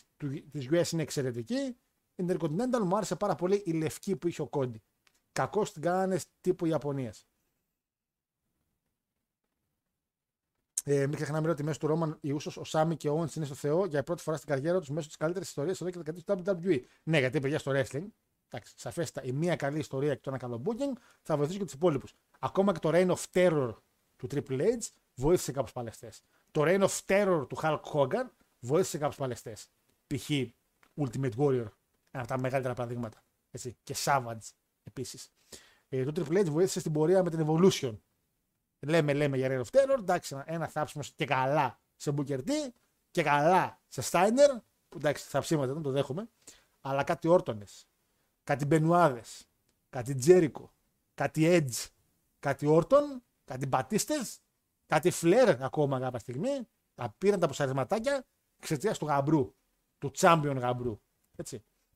Ο κάτω τέταρτο του Reign με την IWGP που την έχασε από τον Omega στο Dominion λέει. Ε, γιατί θα κάνει τη τον διακοπές αλλά και θα πάει. Ό,τι θέλει ο Tribal Chief, φίλε. Εντάξει, η αλήθεια είναι ότι το έχεις ξεχέσει λίγο. Έχουν περάσει δύο μήνες και θα περάσει και τρίτος. Συμφωνώ μαζί σου. Αλλά σου λέει με χίλιες μέρες champion πια. Να κάνω άλλο τι. Εντάξει. Και μην ξεχνάμε αυτό λοιπόν, διάβασα. Πιθανότατα λέει ο Roman Reigns θα βρεθεί storyline που θα είναι one versus all. Διάβασα αλήθεια στην αρχή και λέω τι λέει. Καταλαβαίνεις πως πράγματι θα έχει το καλύτερο booking όταν έτρωγε όλο το hate του πλανήτη και τώρα είναι ο Θεός. Ισχύει, το σώσαν πάρα πολύ καλά αυτά. Όχι μόνο χίλιες μέρες τσάμπ, λέει χίλιες μέρες με πολύ ενδιαφέρον ως τσάμπ. Μα όχι απλά, αυτό δεν είναι απλά ως τσάμπ τσάμπ έχω μια ζώνη κρατάω ή μετά έχω δύο ζώνες. Είμαι η κορυφή της μεγαλύτερης εταιρείας και προωθούμε. Και αυτό να το κρατήσετε λίγο. Και προωθούμε σαν την κορυφή της εταιρείας. Όταν ο Τζέρικο έγινε undisputed champion. Ο ίδιος ο Vince είχε γυρίσει και είπε backstage και λέει: Η εταιρεία πάει κατά για όλους λέει στον Stone Cold, στον Taker. Λέει: Γιατί δεν του λέει ο Mark Calloway. Γιατί έχουμε δώσει τη Jones στον Τζέρικο. Και ο Τζέρικο ήταν τελευταίο τροχό αμάξι σαν champion. Οπότε η ζώνη δεν τον έκανε άνθρωπο. Εδώ ο Ρόμαν έκανε τη ζώνη. Και ο Ρόμαν θα κάνει αυτή τη ζώνη. Όταν ο Μπάλλορ έγινε Universal Champion και μετά έγινε ο Kevin Owens, η ζώνη ήταν διάφορη. Γιατί, Γιατί πρώτος champion έγινε ο Μπάλλορ προ το NXT και δεύτερος champion έγινε ο Kevin Owens. Εξαιρετικά παιδιά, εξαιρετικοί παλιστέ. Δεν βοήθησαν πουθενά την εταιρεία. Πουθενά τη βοηθήσαν. Ο Ρόμαν είναι η κορυφή. Αυστηρό διόρο εννοείται. Ρε. Γιώργο, πάμε λίγο πιο πίσω. Πώς γίνεται να βάλεις αντί για αθλητές WWE, βάζεις αθλητές ήρωε. Πώς γίνεται, τι εννοείς; Τι εννοείς; Ε, με μπέρδεψε λίγο, Βασίλη. Φέρτε μου λίγο πιο λιανά. Δεν είναι ο καλύτερος ούτε σε μικρόφωνο, ούτε technical, ούτε σε σώμα. Overall όμως το καρίσμα επισκηνής του Ρόμαν, ούτε Σίνα, ούτε Χόγκαν φτάνουν. Κοίτα. Και το καρίσμα του δεν είναι και το καλύτερο. Εγώ θα σου πω ότι ούτε καρίσμα έχει. Αλλά και οι Fabe Wise τον χτίζουν σαν να είναι κορυφή. Ο Σίνα δεν είχε καρίσμα. Ο Σίνα, ειδικά εκεί, σας το έχω πει άπειρες φορές. Ο Σίνα δεν ήξερε τι να κάνει, ήταν παλιμπέδιζε ώρε-ώρε. Ο Χόγκαν ήξερε. Ο Χόγκαν μιλάει με βλακίες, ήξερε. Ο Χόγκαν έδειξε ότι ήξερε, όχι σαν ήρωας, σαν χιλ. Εκεί και αν έδειξε πόσο γαμάτος είναι. Ο Σίνα είχαν περιπτώσεις που ήταν σε φάση ένα πάμε, μ' αρέσει που είμαι εδώ. Το οποίο είναι τελείως ηλίθιο. Ο Ροκ ήξερε πώς να φερθεί μες στο ring. Και ο Όστιν ήξερε πώς να φερθεί μες στο ring. Και ο Brian Pillman επίσης ήξερε πώς να φερθεί μες στο ring. Sending action λέω, όχι όταν κοιτούνται δύο ώρες μετά από κάθε κίνηση. Α, Άλεξ με το μάτι ξεκινάει να χτυπήσει το κουδουνάκι. Αυτό δεν είναι δικό μου πρόβλημα. Άλλο αυτό.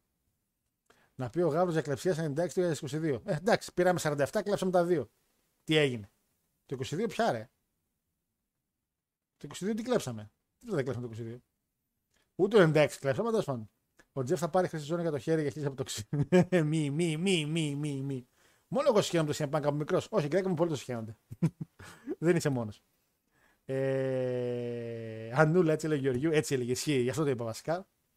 Ε, Επίσης, πρόσεχε να φέρεις ως θετικά για το Rent to Rent, γιατί μπορεί να ισχύει σε μεγαλύτερο βαθμό για το MGF. Όχι. Δεν ισχύει τίποτα κατά Ο MGF είναι καλύτερος μες στο ring. Ο MGF είναι καλύτερος στο μικρόφωνο. Παρ' όλα αυτά, ο MGF δεν είναι η κορυφή της εταιρείας.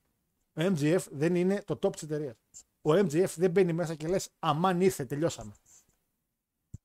Εκεί είναι, γι' αυτό σου λέω kayfabe wise. Τα θετικά του range δεν τα έχει ο MGF. Δυστυχώς. Όταν μπαίνει η Elite και κάνει μεγαλύτερο χαμό μες στο ring, όταν μπαίνουν οι House of Black γίνεται χαμός μέσα, όταν μπαίνει ο Don Callis και τρώει το τριπλάσιο hate από, έχει φάει, από το έχει φάει MJF, ο οποίος πια είναι cool, οπότε δεν είναι heel, το κάνεις. Δεν το κάνεις. Άμα κάνεις κορίτσι, λέει να την βγάλεις νέλα και να την κάνεις πεγκύψη υπότι. Νέλα; Τι είναι μα, να την βγάλω νέλα, ποτάμι είναι. Του βλέπω το παιδί να κάνει τα στοιχήματα. και λέει από κάτω. Λέει: Βρε παιδιά, πρέπει να αρχίσετε να κοιτάτε το όλο story για να εκτιμήσετε την πραγματική αξία του Ρόμανο Τσάμ. Το wrestling δεν είναι spot fest μόνο, είναι και το in ring σαν παρουσία, είναι και το story λέει. Ε, Πακ του 2003 το Metal, του 3 Α, sorry. Έχεις δίκιο. Του 3 το Metal Raiders. Δεν ήταν το, δεν το Metal Raiders. Δεν ήταν το Metal Raiders. Ήταν το τέτοιο. Το Blue Eyes White Dragon ήταν. Το πρώτο πρώτο. Το 99 έχει βγει σειρά, συγγνώμη. Ε, 99 έχει βγει το Pokemon, συγγνώμη. Η σειρά λέω, καλά. Ε, sorry. Ήταν το Blue Eyes. Το πρώτο πρώτο pack ήταν. Το άνοιξα με μισή καρδιά. Μισή καρδιά το άνοιξα. Άρα ο Μαξιμιλιανός θα πάρει το μάτι της χιλιετίας στο σπαθί του. Άρα ε, τα αντικείμενα της χιλιετίας θα τα πάρω μαζί μου στον τάφο μου. Έχω γράψει ότι αν πεθάνω και με θάψουν, που δεν θέλω να με θάψουν. Αν όμως γίνει, θα με βάλουν μαζί με αντικείμενα της χιλιετίας. Ώστε αν κάποια στιγμή στο μέλλον κάποιος με ξεθάψει, θα πει: Οπ, έγινε μαλάκια. Έχετε η νέα μούμια. Ε, έχετε πολλά μηνύματα παραθεμά σας. Που να ξέρεις το γιο σου τι έκανε ένα βράδυ με αυτό το παθήρι, έχει ιστορία λέει. Γνώμη μου λέει πιο πολύ πρέπει να ευχαριστεί τον Ρόμανο Σα... ο Ρόμαν τον Σάμι παρά το αντίθετο λέει. Γιατί χωρίς αυτό το storyline της Bloodline θα είχε βαλτώσει εδώ και αρκετούς μήνες. Ε, δηλαδή, δείτε όλη την παρουσία. Λέει: Παίρνει κάποια συγκεκριμένα πράγματα. Λέει: Το έχει τελειοποιήσει, έχει τη φαμίλια του, έχει τη τρελά του kick out και όσο και να παραπονιέστε, πάλι εδώ θα τρέχετε για να δείτε Ρόμαν. Άρα να στείλει τα λέει καλά. Να ε, αντί Ρόμαν, π.χ. βάζει σου περίεργο Superman Hulk. Α, και καλά για wrestlers. Αυτό είναι τώρα συζήτηση τεράστιου βεληνικού. Και επειδή έχουμε και κουβέντα να κάνουμε μετά, δεν την προλάβω. Είναι και μια συζήτηση καλοκαιρινή όμως. Θα έχουμε τις καλοκαιρινές εκπομπές. Καλησπέρα σε όλους. Λέει Γιώργο, αν δεν σου κάνει κόπο, δείξει και μια δυνατή κάρτα από τον deck να θυμηθούμε τα παλιά. Επίσης, ποιο δεν εξαμείνει στον tribal. Για, για την καρτούλα θα, θα περιμένεις λίγο τέλος. Να έχω τελειώσει τα ρεσλικιακά. Έτσι, αλλά θα σου δείξω τις καλές που τράβηξα. Τις rare από το τέτοιο, από το pack. Ε, πιστεύετε ότι τώρα θα γυρίσει ο Punk πρέπει να έρθει ως Hill. Ναι, φωκίων. Φωκίων, φίλε μου, όλο λέει βλέπεις λογικά για να με ρωτάς. Παίζει να άκουσες τι έγινε όταν ανακοίνωσε ο Τόνι Καν ότι ο Punk θα είναι στο Collision. Ξεκίνησαν όλοι, Α, ναι, και μετά όταν κόψαν τα ναι, ακούγεται ένα ου. Πρέπει να γυρίσει σαν χιλ και μπορεί να γυρίσει εξαιρετικό χιλ. Για Tribal Chief, φίλε Κώστα, μία είναι η επιλογή, μία είναι η λύση, ένα είναι το αποτέλεσμα. Cody fucking Rhodes. Τέλος, δεν υπάρχει άλλο. Ο Γαμπρός πρέπει να πάρει MJF στο μέλλον. Φυσικά και τώρα αν μπορεί να τον πάρει. Μακάρι. Μακάρι να τον πάρει και τώρα, αν μπορέσει. Ε, κάτσε να, να αλλάξουμε εδώ γιατί θα κάνουμε την τελευταία μας section της εκπομπής. Ε, βλέπουμε τον AJ που το θεωρώ σήμερα τον καλύτερο wrestler στην 20 ετία. Με ένα καλό μπήρε να κερδίζει τον Range. Νομίζω ότι ο AJ αφού δεν πήρε τη ζώνη τώρα πριν τον Seth, δύσκολο να πάει για άλλη μεγάλη ζώνη. Και αν πάει, θα πάει για τη World Heavyweight, δεν θα πάει για τον Range. Δυστυχώς. Ο Ρώμα είναι αυτός που κουβαλάει WWE, αυτός βοήθησε να πάει μπροστά η εταιρεία.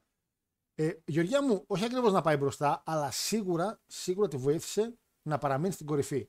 Το ότι μια εταιρεία είναι σε μια κορυφή δεν σημαίνει ότι θα μείνει και πάντα εκεί πέρα. Κάποιος πρέπει να την κρατάει. Σίγουρα μπορεί η εταιρεία αυτοβούλος κάποια στιγμή και μόνη της να έχει τα ενία και τις βενζίνες που λέμε να αντέξει στην κορυφή, αλλά σίγουρα μόνο για ένα διάστημα. Κάποιος πρέπει να την κρατήσει και λίγο παραπάνω. Έτσι. Ο Ρόμαν το έκανε αυτό και το έκανε επιτυχημένα. Και ο Ρόμαν στις μεγάλες ανακοινώσεις ήταν εκεί. Ο Ρόμαν στην ανακοίνωση πώλησης και εμάς σου του με UFC και τέτοια ήταν εκεί. Ήταν φολά... Και πολλά report είχαν βγει ότι ο Ρόμαν δεν θα φτάνει χίλιες μέρες και ο Κόντι και ο Κόντι και ο Κόντι. Αλλά μόλις έκλεισε η πώληση με την Endeavor, οι άλλοι θα δείχνουν UFC και εμείς θα δείχνουμε τι. Τον Κόντι. Μπορούμε. Λοιπόν, πάω στα τελευταία μηνύματα για αυτό το θέμα πριν προχωρήσουμε. Έτσι να κλείσω από εδώ τι άλλα έχω. Fight Forever είπαμε. Το Universal είπαμε. Ε, ωραία. Δεν θέλω ο μοναδικός face που κέρδισε το Lesnar με πουστιά χωρί να βλέπει ο ρεφ. Τον έχει κερδίσει και καθαρά στη WrestleMania. Οπότε εντάξει. Ο Τακέστα θα έχει μάθει σίγουρα στο Forbidden Door. Απλά εντάξει, έχουμε ακόμα το Forbidden Door μέχρι να ανακοινωθούν. Ερώτηση για μετά λέει. Ε, Δίνω μου, θα συγχωνεύσω την ερώτησή σου με μία που έπαιρνε ο Αντώνης. Θα σου πω γιατί. Αλλά προχωράω για τα τελευταία για να κλείσουμε το θέμα του Ρόμαν. Για να μην πείτε προκατηλημένο, λέει, έχω και εγώ αγαπημένο μέρο plotline, απλά θα κάνει την του στο WWE 25. Το φατού από MLW. Το ακούω. Και αυτός μπορεί να έχει Ρόμαν. Και ο φατού μπορεί. Αλλά εντάξει. Πλέον δεν υπάρχει κανένας που να πει ότι μπορεί να νικήσει τον Range από όλο το roster. Μόνο αν φέρνουν κανένα από NXT με τρελό hype. Και πάλι δεν είναι Γιώργη μου. Ποιος; Ποιος από το NXT μπορεί να κάνει κάτι τέτοιο; Εν τέλει θα τον εξονίσει κάποιος ή θα κάνει comeback θα πάρει τη ζώνη που δεν έχασε ποτέ ο καλύτερος παλαιστή ever, ο Vacant. Εντάξει. Το Blue Eyes του 2002 λέει by the way. Ναι, εγώ έχω το first edition πορτογαλικό, πορτογαλικό κιόλας. Ου, φυκείο με τα ανοίξει όμως. Αν και πορτογαλικό, πεις τώρα εντάξει. Ναι, το 2 είναι το Blue Eyes. Το πρώτο είναι το Blue Eyes. Εντάξει. Απλά το Pokémon έχει βγει το 99 η πρώτη, sorry. Ε, το pack ουσιαστικά είχε τις παλιές, τις πρώτες 8 Legacy, Dark Rules, τη κατά ήταν και τα. Και είχε και τους Αιγύπτους Θεούς και μια καλή rare κάρτα. Την οποία ήθελα να πάρω. Τέλος να το πω μετά αυτό. Μην ξεφεύγω. Μην ξεφεύγω πολύ. Μακάρι για κόντι αλλιώς που θα δικαιολογηθείς ενεργειακά. Μόνο με βάλεις αλλιώς. Ο Ρόλε λέει χωρίς μεγάλη ζώνη τρία χρόνια και παρόλα αυτά έχει μεγάλο hype. Ενώ ο Ρόμαν πολύ που για χρόνια και, το, και τον έκραζαν. Ναι, γιατί ο Ρόμαν, το είπαμε και πριν, δεν είναι ο καλύτερος στο μικρόφωνο, δεν είναι ο καλύτερος παρεστής, δεν έχει το εξαιρετικό καρίσμα. Γι' αυτό ο Σεφτα είχε αυτά. Λοιπόν. Λοιπόν, λοιπόν, λοιπόν, λοιπόν, λοιπόν, λοιπόν.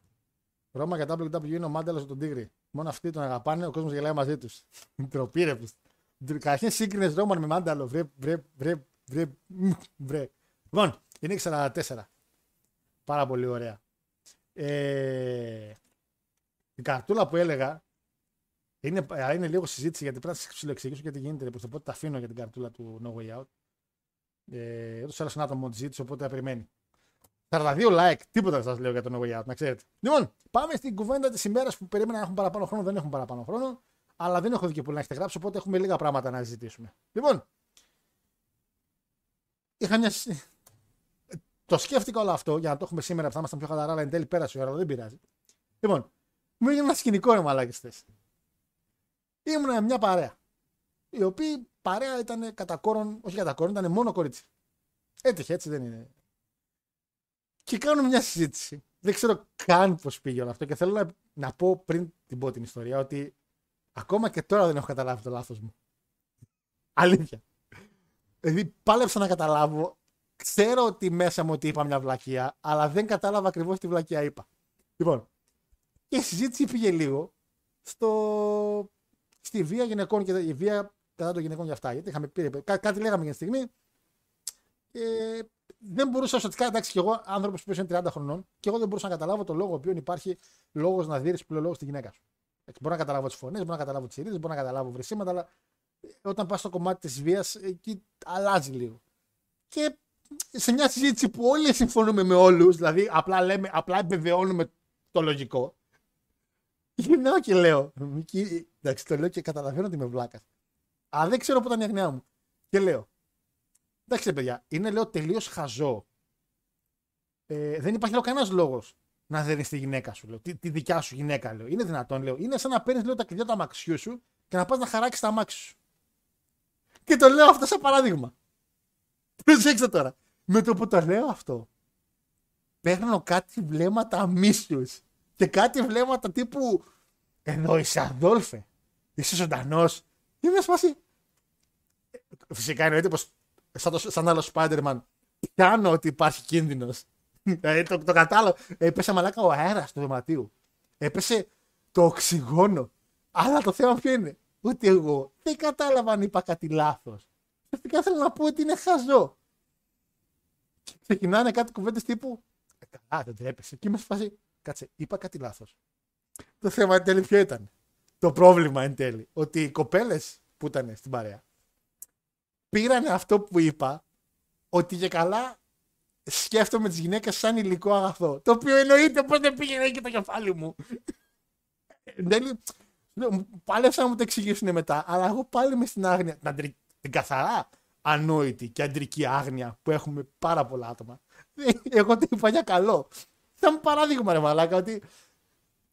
Και δεν, δεν, δεν, δεν ξέρω πώς κατέληξα μαλάκα να τρώω κυνηγητό για αυτή την κουβέντα. Που αλήθεια κάποια στιγμή σηκώθηκα και έφυγα. Όχι επειδή μαλώσαμε, αλλά μη φάση ότι ξέρω ότι άμα κάτσω λίγο παραπάνω εδώ, είμαι κυριολεκτικά στην άκρη του γκρεμού. Ήθελαν τόσο σμπρόξιμο για να με, για να με σμπρώξουν στον γκρεμό. Και είμαι σε φάση εντάξει, πρέπει να φύγω για αυτά.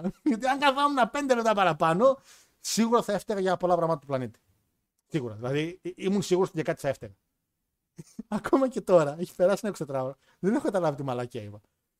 Και εν τέλει αυτό, εν τέλει αυτό, με έβαλε μια φάση να σκεφτούμε ότι, για το wrestling ότι υπάρχει μια άποψη στο wrestling που θα την πει σε παρέα και όλοι θα πέσουν σε φάνη.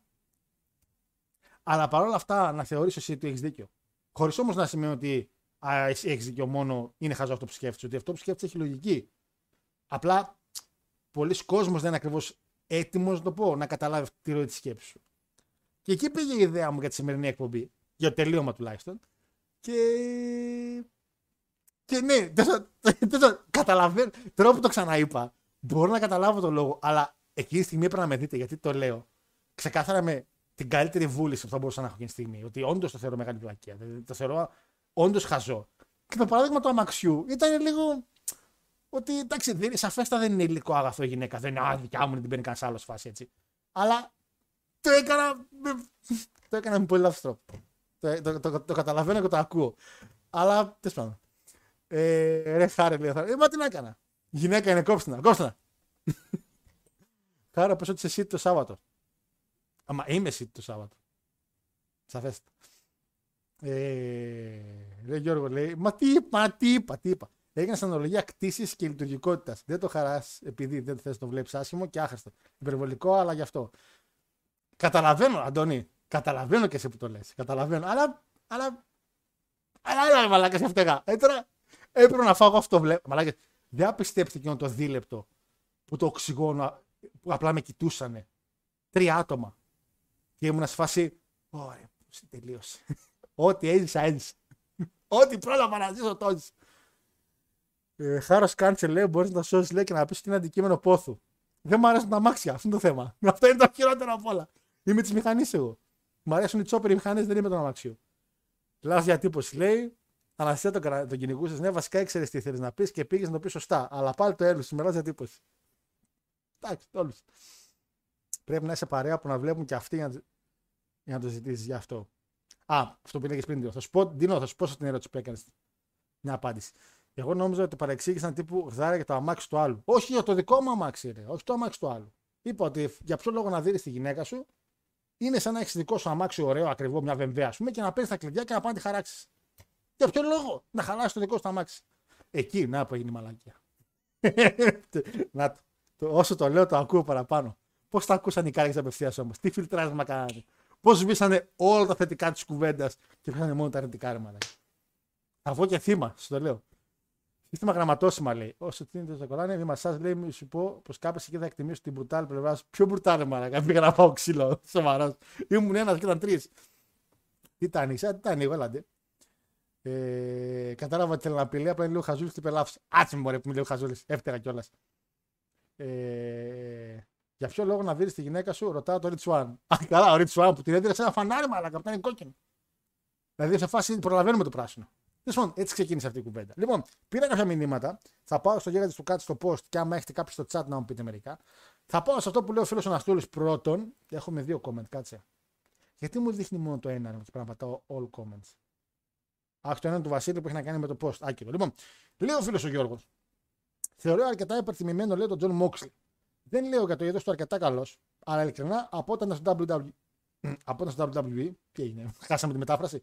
Δεν θυμάμαι άλλη περίοδο που να μου αρέσει πέρα από τις στιγμές του με τη Shield.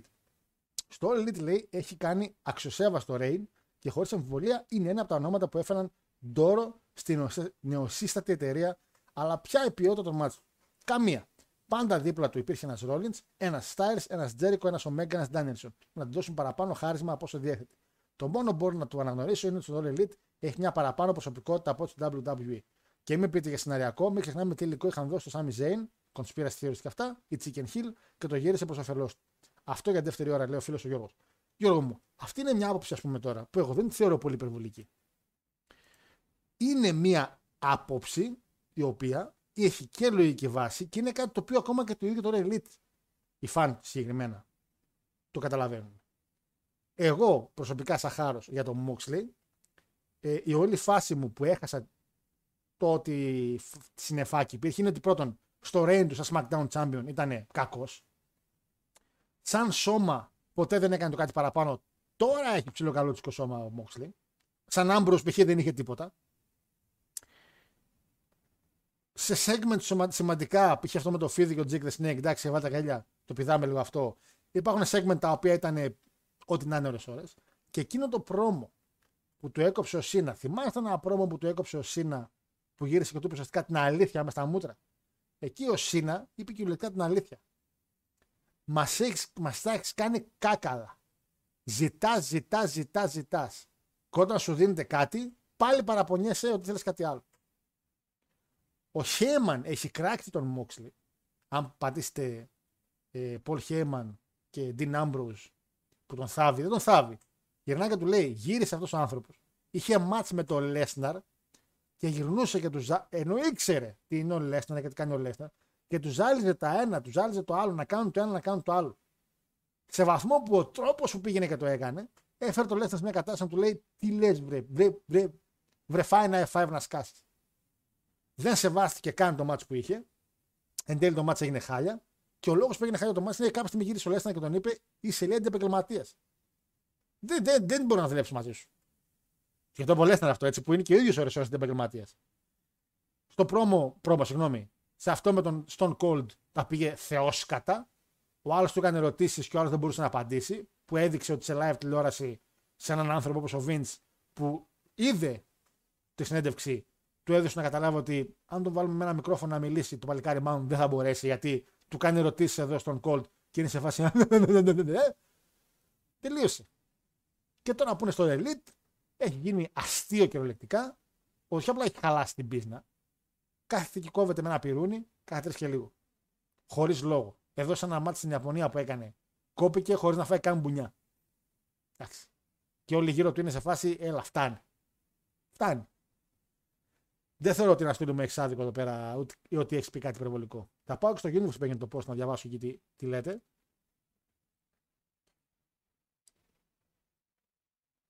Ε,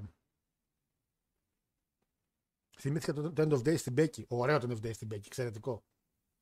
Και είναι ο Mega λέει Best Wrestler Ever κατά EVP κολλημένος σε ιαπωνικά πρότυπα. Συμφωνώ, φίλε, και με τα τρία. Όντως ο Kenny Omega είναι από τους καλύτερους παραστάσει ever. Συμφωνώ απόλυτα σε αυτό, πραγματικά. Η VP είναι, όντως, είναι, παιδί, είναι παιδί, είναι παιδάκι. Ε, και ιαπωνικά πρότυπα, ναι, τα οποία είναι κολλημένο σε λανθασμένα ιαπωνικά πρότυπα. Οπότε κάνει τα σωστά. Είναι σε όλα. Είναι σαν αυτούς οι οποίοι λένε το. Αχ, ποιο είναι ένα παιχνίδι wrestling ιαπωνικό, ότι λένε το Fire Pro Wrestling είναι από τα καλύτερα wrestling παιχνίδια που έχω παίξει ποτέ. Και λες, βρε, βρε, βρε, τι λες. Πες μου έναν λόγο που το παιχνίδι Fire Pro Wrestling του New Japan είναι καλύτερο από οποιοδήποτε άλλο wrestling παιχνίδι εκεί έξω. Επειδή είναι arcade 8-bit. Ε, δηλαδή, ποια, ποια είναι η λογική. Δεν έχει ούτε story mode, δεν έχει, δεν έχει περίπου τίποτα από το μενού του. Το ξέρω εγώ το έχω παίξει, το έχει κάποια στιγμή δωρεάν στο PlayStation, γι' αυτό το είχα παίξει. Δηλαδή, τι να πω.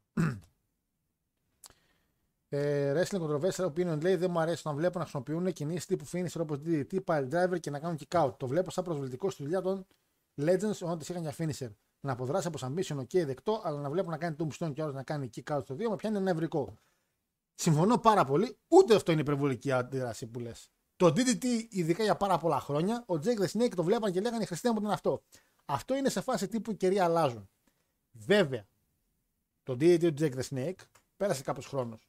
Το καημένο το tombstone του, του Undertaker, το οποίο το κάνουν τώρα με μια εξτραβαγκάτζα κίνηση και Young Bucks και το κάνουν και out άλλοι στο 1 και στο 2, αυτό ναι. Ή το, ή το Canadian Destroyer, το οποίο το βλέπαμε το κάνει παλαιστή και λέγαμε Χριστέ μου, βλέπω indie. Ωρε finisher, τι γαμάτη κίνηση. Και τώρα το κάνει ο καθένας και ο οπουδήποτε. Το έκανε ο Πενταγκόν σε ένα multi-man match χωρίς καν την παγκόσμια ζώνη σε διεκδίκηση πάνω σε μια σκάλα από μια, που ήταν εξαιρετικό έτσι. Αθλητικά ήταν εξαιρετικό. Αλλά ήταν πιο, το πιο ηλίθιο πράγμα που μπορεί να δεις. Και όλα αυτά ξεκινήσανε με μια επίσης άποψη, η οποία είναι, θεωρώ, για πολύ κοινή, για εν τέλει δεν έχει κοινή, για απλά έχει κοινό, το οποίο θα πει ναι ή θα πει όχι. Είναι το match στο Super Juniors Ricochet με Will Ospreay. Το θυμάστε εκείνο το ματσάκι; Αυτό το ματσάκι άλλαξε κυριολεκτικά το πώς βλέπουν κάποιοι την ίδια σκηνή. Υπάρχουν άτομα τα οποία, άμα τους πεις ε, Ricochet και Will Ospreay το 16 ήταν, πότε ήταν; Θα άρεσε, θα σου πούνε δεν έχω δει καλύτερο match. Και υπάρχουν και άλλοι που θα σου πούνε ήταν το χειρότερο πράγμα στο wrestling. Και εκεί είναι που δίστανται οι απόψεις. Κάποιοι επειδή μου μιλάτε για entertainment για αυτά, θα πάω στο κομμάτι εδώ του που θα απαντήσω και στο φίλο τον Τίνο και θα απαντήσω και σε άλλους σίγουρα με αυτό που θα πω. Να πάω λίγο στο Αντώνη του Μανδού λίγο σε αυτό που είπε ο άνθρωπος. Ε, Φλωρινιώτη που γράφει παιδιά, τι πέθανε τώρα. Φλωρινιώτη, το γράφει συνέχεια. Που λέει ο φίλος ο Αντώνης, ο Ανδουάν, δεν πάω στα comments, οι παραλληλισμοί λέει του Γκούνθερ με γνωστό κόμμα λέει που σάρωσε τη Γερμανία, στη Γερμανία, συγγνώμη, το 1945, είναι απόλυτα σωστές γιατί είναι χιλ. Ε, τι περιμένετε να κάνει, λέει, να μπαίνει να διαλύει κόσμο και μετά να λέει Αγαπάω όλους τους ανθρώπους και θέλω ενότητα. Την επόμενη φορά πρέπει να μπει με μαύρα και ακόλουθή του με κόκκινες κορδέλες. Στον μπράτσο με τη μούρη του Γκούνθερ. Και αυτό πηγαίνει σε ένα. Μου έστειλε για ένα μήνυμα πιο κάτω για μια επεξήγηση ότι πόσο ωραίο ήταν στο NXT που ένας Αυστριακός, ένας Γερμανός και ένας Ιταλός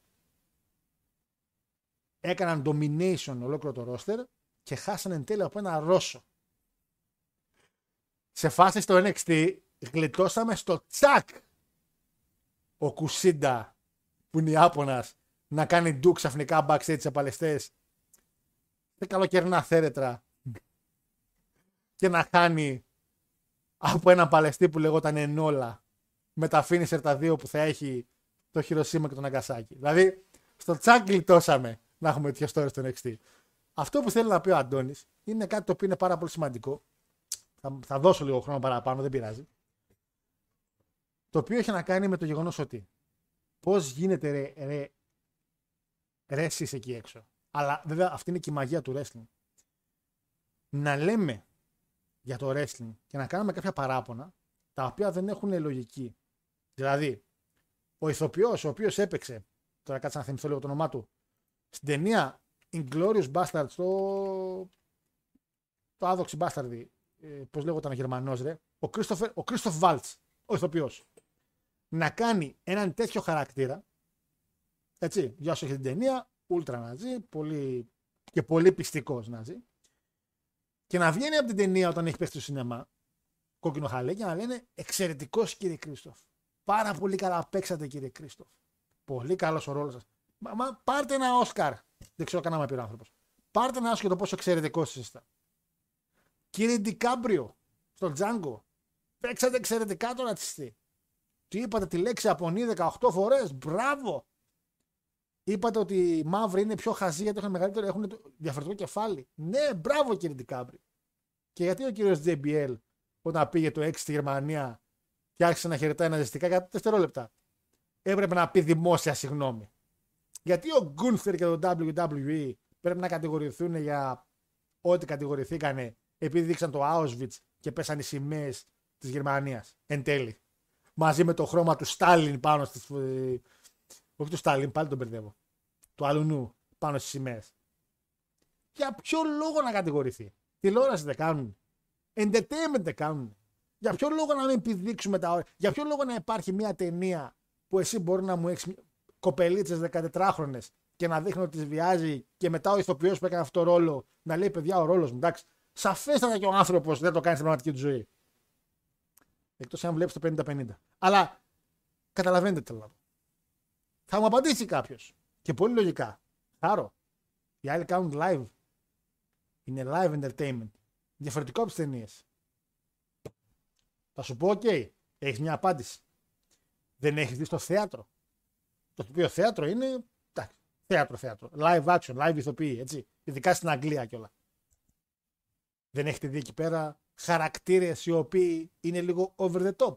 Τι κάνετε, μόλις τελειώσει παράσταση, πάτε και τρώτε, δίνετε μπουνιά σε αυτόν που έπαιζε. Εδώ σε φερλής. Σε κάποια αστεία που λέει, είναι να πάρεις φόρο να τον κλωτσίσεις. Αλλά σου λέει, όχι εγώ, το gimmick.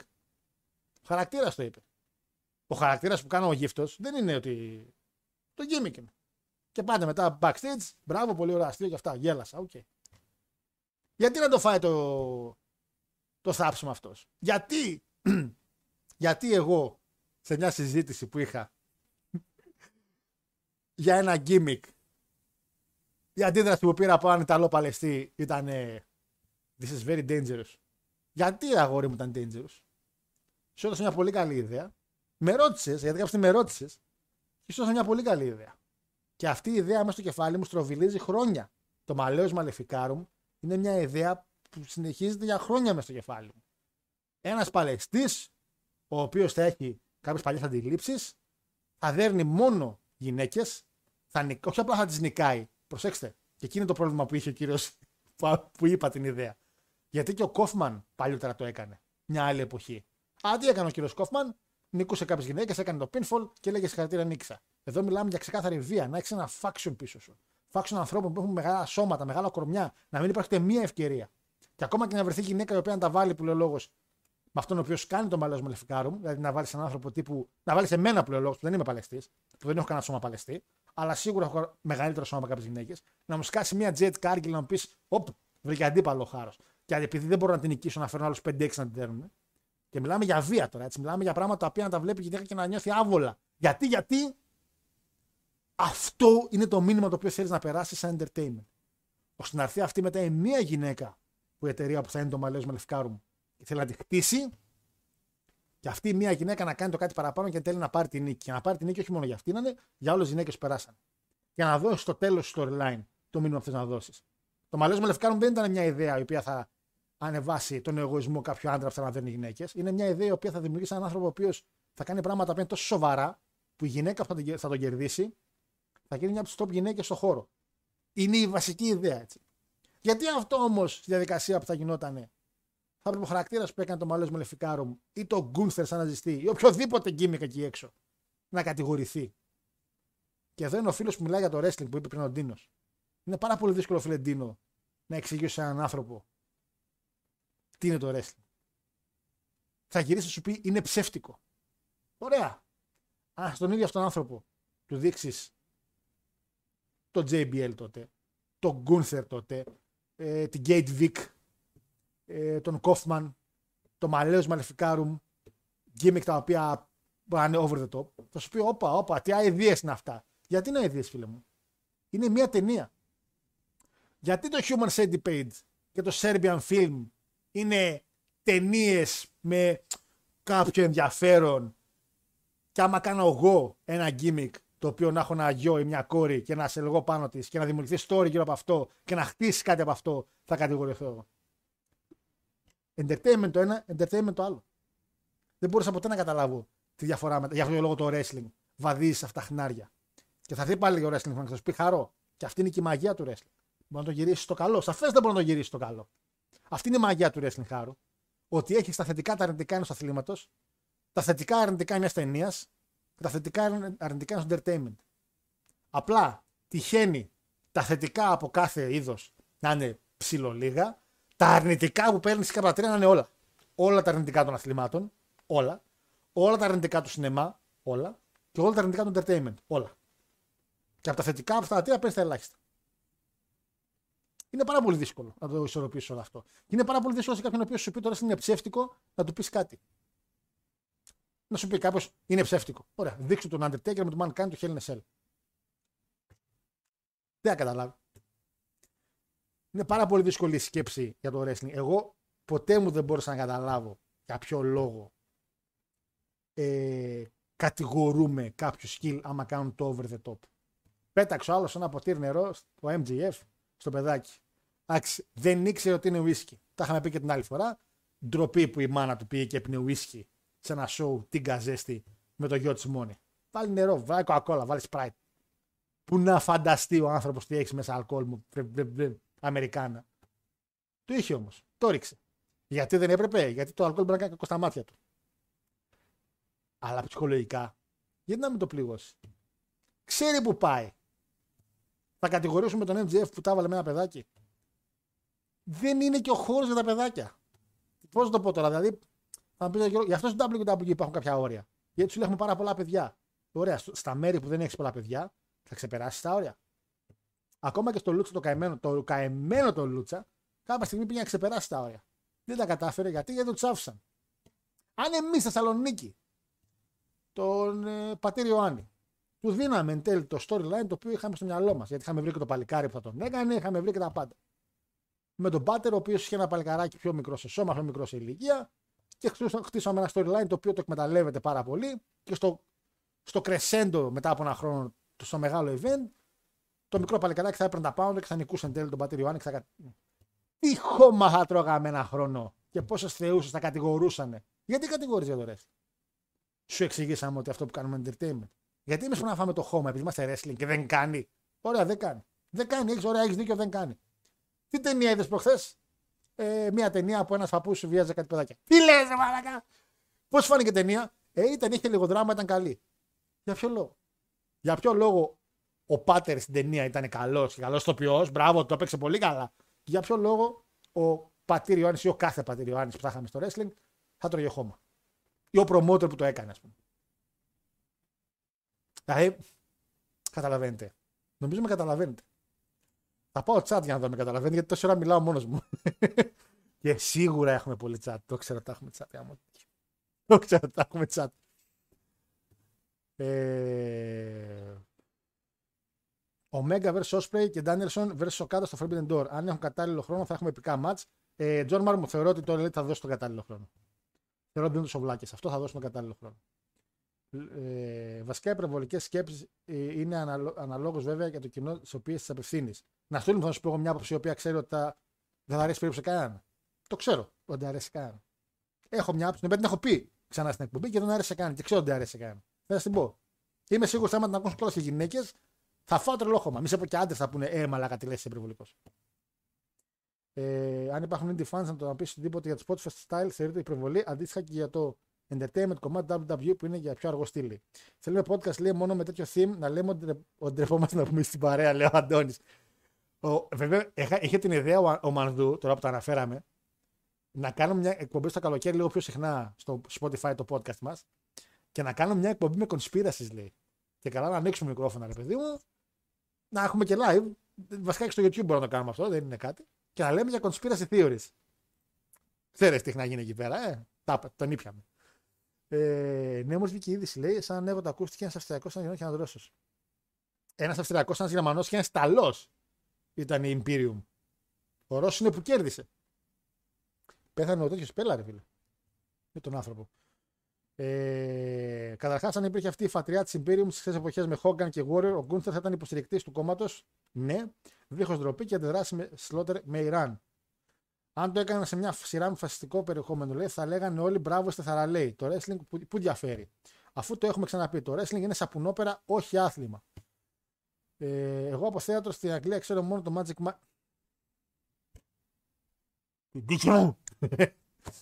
ε, που έλεγε το κουμπάρ Φερλής κοντό, αυτό δεν ήταν ρατσιστικό. Αλλά ήταν το γκίμικ του. Ναι. Μα και ο άνθρωπος που ήταν κοντός, ο. Αχ, πώς το λένε τον ηθοποιό, ρε φίλε. Ο ηθοποιός που μαζί του που ήταν νάνο. Ο άνθρωπος λέει εντάξει, το δέχομαι γιατί ξέρω ότι θα γίνει χιούμορ με αυτό. Ή πήγε κανείς σε φίλο να τον πει, Ε, τι κάνεις; Όχι. Ένα storyline θέλει ένα ηθικό δίδαγμα, λέει. Καλώ ακό η ιδέα σου, Γιώργο, αν και έτσι έχει ηθικό δίδαγμα. Μα όλη μου η ιδέα ήταν ότι εν τέλει, ότι εν τέλει, ακόμα και τον χειρότερο κακό άντρα μπορεί να βρεις, ο οποίος είναι τόσο κότα που ακόμα και αν δεν μπορεί να κερδίσει μια γυναίκα, φέρνει πάλι κι άλλους ή όχι απλά την νικάει, θέλει να δείξει ότι είναι πιο δυνατός και μια πιο αδύναμη γυναίκα που έχει βάλει σε μένα με τη ρίχο. Με τη ρίχο. Και την νικάω με pinfall. Άλλα 20 λεπτά να τη δέρνω έξτρα. Με αίματα και τέτοια. Χτίζεις μετά κάτι για τον νικητή, το οποίο θα είναι το ηθικό δίδαγμα. Θα είναι ο ήρωας μετά. Έτσι. Μπορείς να το κάνεις. Το wrestling πρέπει επιτέλους να καταλάβουν πολύ ότι δεν είναι μόνο τα match, αλλά και τα story και τα μηνύματα. Και το wrestling entertainment, ε, τέχνη και. Γιατί το πηδάει όλο το μήνυμα του, τέτοιο, του chat; Ε, τέχνη και. Α, τέχνη είναι ιδιαίτερη, sorry. Δεν, δεν λέει και. Στι γυναίκες που θα νικούσε θα ήταν και ο Τζίμ στο hashtag. Ναι, εννοείται θα ήταν έτσι σοβαρός. Εννοείται που θα ήταν μέσα ο Τζίμ στο hashtag. Η πρώτη θα ήταν ο Τζίμι στο hashtag. Ο Τζίμι στο hashtag πήγε θα μπορούσε να κάνει αυτό το gimmick. Λόγω και του, του αέρα που έχει. Μια μέρα να, να, να του γυρίσει το μυαλό και να κάνει κάτι τέτοιο. Άλλο opinion θέλω να, πω, να δω πιο ακραία storylines και προσωπικότητας στο wrestling. Θυμάμαι που κράζαν τη, Σα, τη Σάνα επειδή είχε βρίσει live on air. Συγκεκριμένα μια μητέρα που της είπε ότι βλέπει η κόρη της. Και αυτό Τζον μου πάει σε αυτά που λέγαμε τώρα. Είναι στο ίδιο momentum, στο ίδιο, στο ίδιο κομμάτι. Ναι, αλλά το Serbian έχει φάει ban. Όχι από όλους. God King. Εντάξει, το δώσα παράδειγμα. Αλλά όχι από όλους. Άντε, αυτό έχει φάει ban. Ο, ο Κυνόδοντας πήρε και βραβείο. Ποιος κοινόδοντα. Περίμενε. Α τον κοινόδοντα. Α τον κοινόδοντα. Το. Mrs. Violence. Το έχεις δει; Ελληνική ταινία. Mrs. Violence. Όταν βγήκε ο ηθοποιός στο θέατρο που το παίζανε, εδώ στη Θεσσαλονίκη. Γιατί κάνουμε κάτι, κάτι event για αυτά. Εξαιρετικά παίξατε κύριε. Τι έκανε ο κύριος; Πηδούσε την κόρη του πόσα χρόνια. Από μικρή μέχρι μεγάλη. Και όταν την πηδούσε αυτός, την έδινε σε φλαράκια του να την πηδάνε για ένα μικρό ποσό. Εξαιρετικά παίξατε. Εξαιρετικά έπαιξε ο άνθρωπος. Γιατί άμα το έκανε αυτός στο wrestling και η γυναίκα εν τέλει να το έλεγε στο ring και με νικούσε εν τέλει σε κάποιο βίαιο match, να τρώγαμε μπαν και cancel από παντού. Άντε πες μου. Έχω φάει κράξιμο, μου λέει επειδή βλέπω wrestling από φίλους και προσπαθώ να εξηγήσω ότι είναι στα σειρά, αλλά δεν το καταλαβαίνουν. Γκρέκ μου, σταμάτα να τους εξηγεί. Δεν θα το καταλάβουν. Έχω δείξει κι εγώ wrestling σε άτομα τα οποία δεν ξέρανε. Και η πρώην μου εμένα δεν έβλεπε. Κάποια στιγμή ξεκίνησε να βλέπει μαζί μου. Εντάξει, δεν τη γοήτευε, αλλά μερικά μάτια θα βλέπε. Και κάποια στιγμή ο κολλητός μου, ο οποίος και αυτός δεν βλέπει wrestling, στη φετινή WrestleMania το match Ray Dominic το είδε. Γιατί έκατσε, είναι ηθοποιός βασικά, εντάξει, οπότε του κίνησε λίγο την περιέργεια τέτοιο στυλ. Επειδή είναι ηθοποιός άνθρωπος, οπότε δουλεύει καφετέρια. Ε, sorry, άμα ακούς Κώστα. Ε, είδε το πρόμο του Ντόμινικ με το μυστήριο και λέει, Μαλάκα, καλό λέει, είχατε καιρό να κάνετε λέει καλό segment. Παρέα για wrestling έχεις, φίλε μου, Greg. Και εμάς θα έχεις και τα παιδιά στο Universe θα έχεις και Discord μας άμα να βρεις παρέα. Δεν χρειάζεται να βρεις τους δικούς σου φίλους. Και εγώ πια έχω σταματήσει να προσπαθώ. Να ξέρεις. Αλλά παρέε θα βρεις και Αθήνα ειδικά θα βρεις και Θεσσαλονίκη θα βρεις. Μην χρειάζεται να ψάξεις καινούριους. Και αυτή η απάντηση ήρεμα λέει και ωραία ότι είναι bad person και ότι μπορεί να πει στην κόρη της τι είναι λάθος και τι σωστό. Αυτά υπάρχουν οπότε γιατί να μην το έχουμε στο wrestling. Αυτό ακριβώς. Βλέπεις τη Ρακέλ να παίρνει ράμπλ να κερδίζει ρία.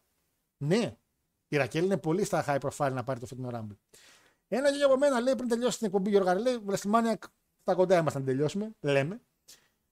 Ε, έχουμε και τον μπλουζάκι φυσικά WrestleMania με Πάντα, πάντα φοράω το merch και όλο ξεχνάω να το δείξω. Πρέπει να το κάνουμε πιο συχνά. 44 like. Θέλω να πάμε στα 50 αν γίνεται. Πες την άποψή που μπορεί να παρεξηγούν κοπέλες. Ε, Πες τη λέει, εγώ θεωρώ την προβολική προβολή του γενικού wrestling ως ένα βαθμό με εξαίρεση κάποιων ονομάτων στην WWE που βαθμίζει τον ελληνικό wrestling. Ξέρεις ποιο είναι το. Όχι, όχι, δεν θα έλεγα αυτό. Δεν θα έλεγα αυτό. Να σου λέμε, δεν θα έλεγα αυτό γιατί ε, το WWE τουλάχιστον και πρόσφατα και μερικές γυναίκες και από άλλα promotion έχουν δείξει ότι το έχουν. Δηλαδή, εμένα η Rhea Ripley και η Charlotte και η Ronda και η Jet Cargill ε, και η Bianca δεν υποβαθμίζουν κανένα. Πια δεν υποβαθμίζουν κανέναν. Και η China. Πια. Οι τρεις στράτους ναι. Η, Μπέ, η Becky ναι, υποβάθμιζε. Η Banks ναι, υποβάθμιζε. Είναι η Britt Baker ναι. Γιατί και πάντα το λέω αυτό, σωματικά. Όχι δεν ξέρουν να παλεύουν οι γυναίκες. Φυσικά και ξέρουν. Και η Baker ξέρει καντάρια wrestling και όλες ξέρουν. Περίπου όλες. Κάτι Dakota Kai όμως, τα έχουμε πει άπειρε φορές. Κάτι Tay Mello. Κάτι ήρθα να δείξω τον κόλλο μου, κάτι τέτοια. Ρια Ripley. Δεν είναι και ο Φενάντρα Γουστάρη. Μπιάνκα Μπελέρ. Έπω. Σαρλοτάρα. Τι λένε και Φλερ. Πιο σημαντικό. Ε, Τζέιντ Κάργκιλ. Πλάκα κάνετε. Γυναικάρες. Το πρόβλημά μου ξέρετε ποιο ήταν. Τζορντίν, ευχαριστώ Άλεξ. Τζορντίν και Πουτσάρο επίσης. Τζορντίν, καλά που μου το θύμισες. Είναι κάτι το οποίο υπάρχει στην κοινωνία μας. Το ξέρω ότι είναι τελείως λάθος. Το ξέρω, αλλά είναι κάτι το οποίο υπάρχει. Ξέρετε κάποια στιγμή που νευρίασα και ήξερα ότι έχω άδικο. Παρ' όλα αυτά όμως η λογική μου έλεγε κάτι συγκεκριμένο. Όταν έμεινε η Μπέκη έγκυος να πήρε τη ζώνη. Προσέξτε τι θέλω να πω τώρα εδώ. Σαν γυναίκα έχεις και η Τεσάρα, ισχύει και η Τεσσά Μπλάντσερ. Ισχύει πάρα πολύ αυτό. Η Τεσάρα μέσα ήταν από τις πρώτες πρώτες. Έτσι. Και το Impact έκανε πολύ καλή δουλειά. Μη σε πω ότι. Ε, μη σε πω λέω. Όταν η Μπέκη έκανε το μεγάλο μπαμ και πήρε τις δύο ζώνες κάπου θυμάστε το Μπέκη του Μπέλτς. Αυτό δεν είχε γίνει τότε με τη μεγάλη νίκη που είχε κάνει. Είχε νικήσει στη Σελμάνια. Και μετά από μερικούς μήνες μένει έγκυος. Πρόσεξε τώρα. Το να μείνει μια γυναίκα έγκυος είναι κάτι το οποίο είναι πάρα πολύ όμορφο, κάτι πάρα πολύ ωραίο. Είναι και πάρα πολύ σημαντικό. Αλλά είναι κάτι το οποίο δυστυχώς οι γυναίκες θα το έχουν σαν πρόβλημα, γιατί δυστυχώς δεν υπάρχουν σε θέματα δουλειάς πάντα έτσι.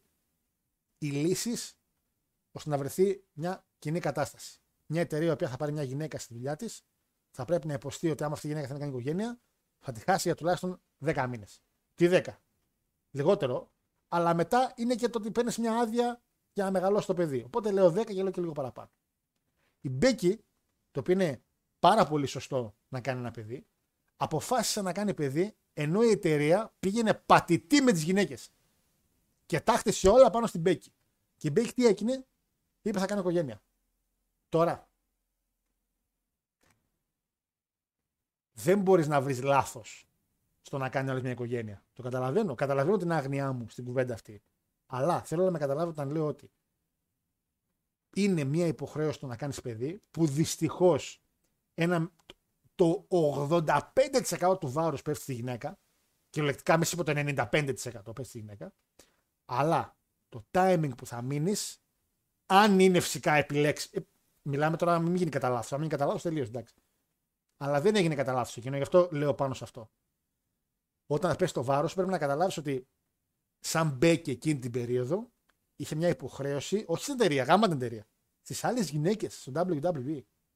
Πάνω στην Μπέκη χτίσαν πάρα πολλά πράγματα. Και η γυναίκα με το, με το που πήρε το, το πρώτο το, το ουπ, πάμε, λέει, ε, κάτσα με τον Σεφ, θέλαμε να κάνουμε οικογένεια. Τώρα, βρε αγάπη μου γλυκιά. Τώρα πήγαινες main event στη WrestleMania να πάρεις ζώνες, το ήξερες να πάρεις τις ζώνες. Και πήγαινες και έκανες με το Σεφ ε, σεξάκι χωρίς ε, να βάζεις αντιβάρου. Δηλαδή πόσο άγνοια. Η κίνησή της, επαναλαμβάνω, δεν μπορεί να την πεις λάθος. Η γυναίκα παιδί έκανε. Και οποιαδήποτε γυναίκα μένει έγκυος είναι ένας μεγάλος φόβος. Σου λέει άλλη είμαι σε εταιρεία. Δουλεύω σε εταιρεία μεγάλη, είμαι διευθύντρια.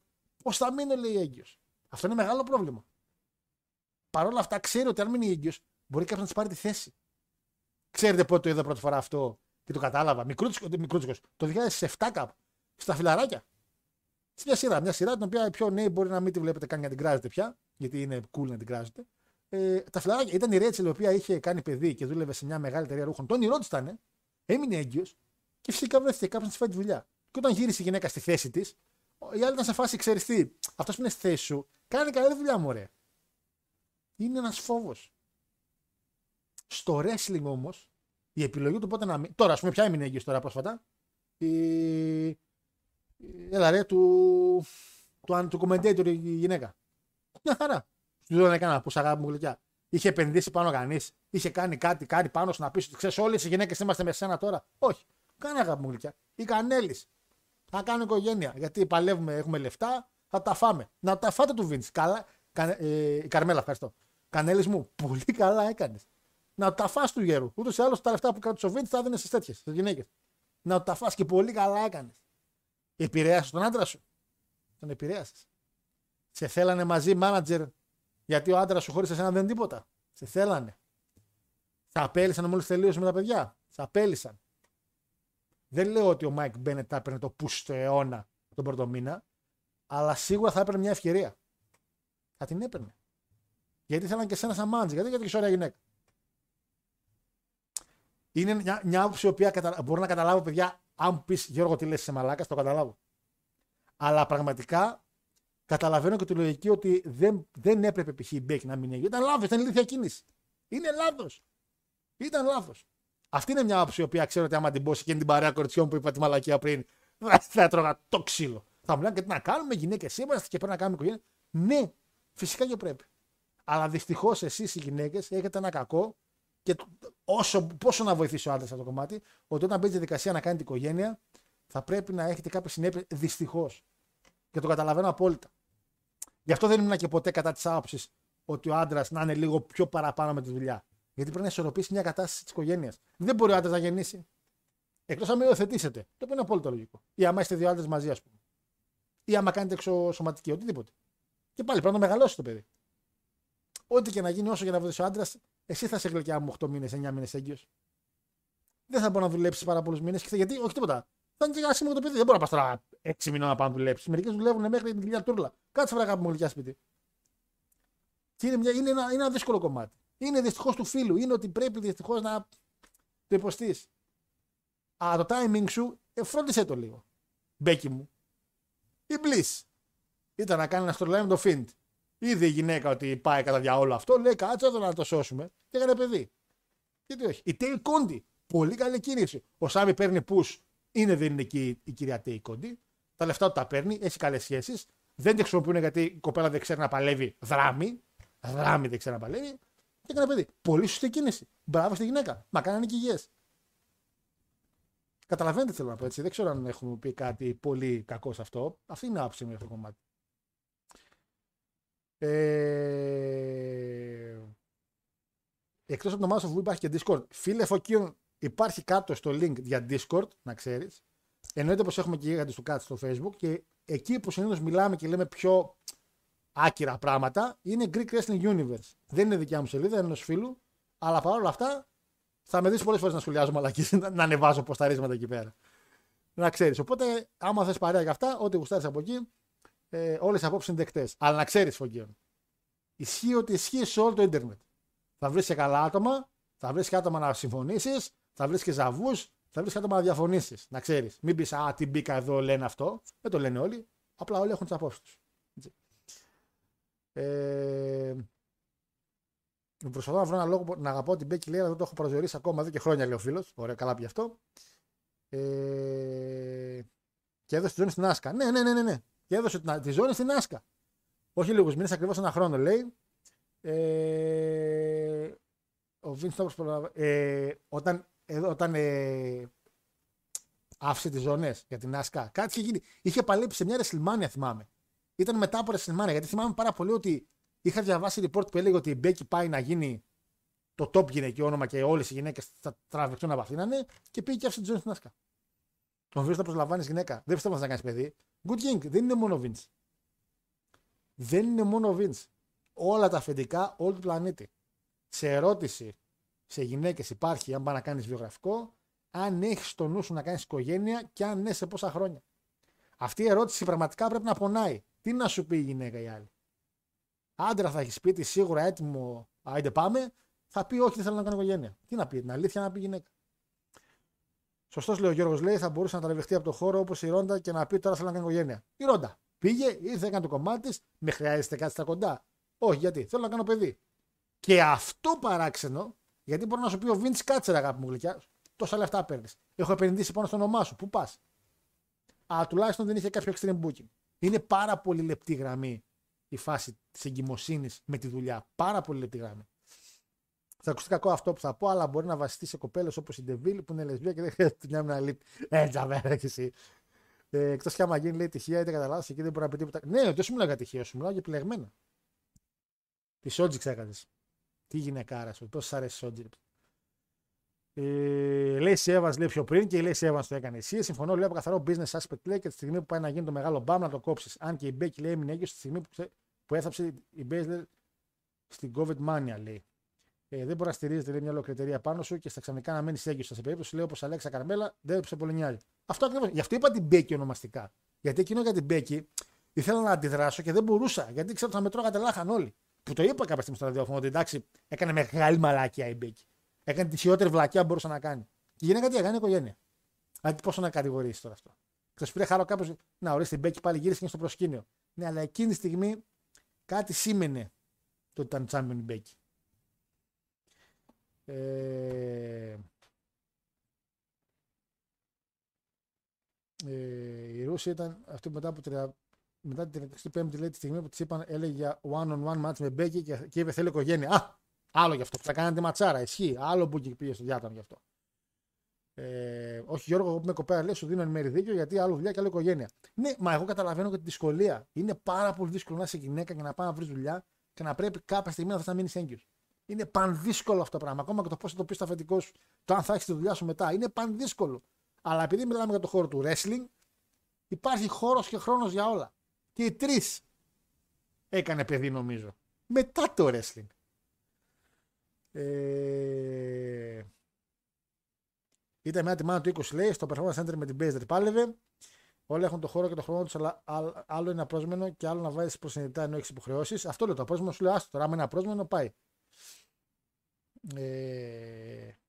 Με το Money in the Bank του 20, ναι, ναι, που το κέρδισε άστο το Money in the Bank και πήρε εν τέλει, το... και πήρε εν τέλει τη ζώνη. Ναι, ναι, ναι, ναι. Θυμάμαι, θυμάμαι. θυμάμαι. Τέλος πάντων. Ε, είχε πάρει την προηγούμενη μέρα το μήνυμα την πάνη Άσκα και την επόμενη της έδωσε η Μπέκη επειδή πήρε τη βαλίτσα. Ναι, ναι, αυτό, αυτό το θυμάμαι. Ναι. Αυτό το θυμάμαι. Λοιπόν, ε, τι έχουμε άλλο, δεν έχουμε κάτι άλλο νομίζω, παιδιά. Έχει πάει και 27 έχει πάει, όπου καλά, καλά πήγε αυτό. Λοιπόν, την άλλη εβδομάδα έχουμε review του Impact λογικά γιατί και πώς. Ε, να πούμε ότι στα γρήγορα, πολύ γρήγορα, για όσους θέλουν να κλείσουν τώρα από τα περί wrestling, τελειώσαμε τα περί wrestling, παιδιά. Να πω στα πολύ γρήγορα ότι ε, έμαθα και τον κύριο Γεωργίου χτες, ο οποίος πέθανε. Ε, προσωπικά δεν έχω καμία σχέση με τον κύριο Γεωργίου σαφέστατα, δεν το γνωρίζω τον άνθρωπο από κοντά. Ε, σίγουρα όμως κάποιοι καθηγητές προσωπικοί μου είναι εδώ στα ελληνικά δρόμενα.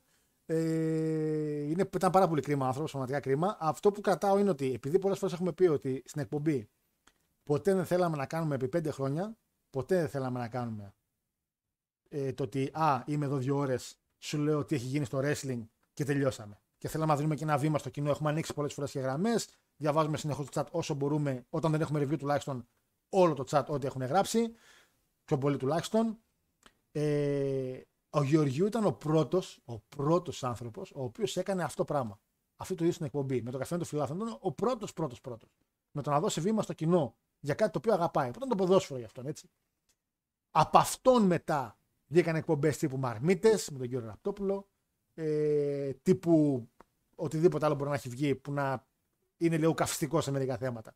Οι ατάκες του και ο τρόπος σκέψης μερικές φορές ήταν ανεπανάληπτος.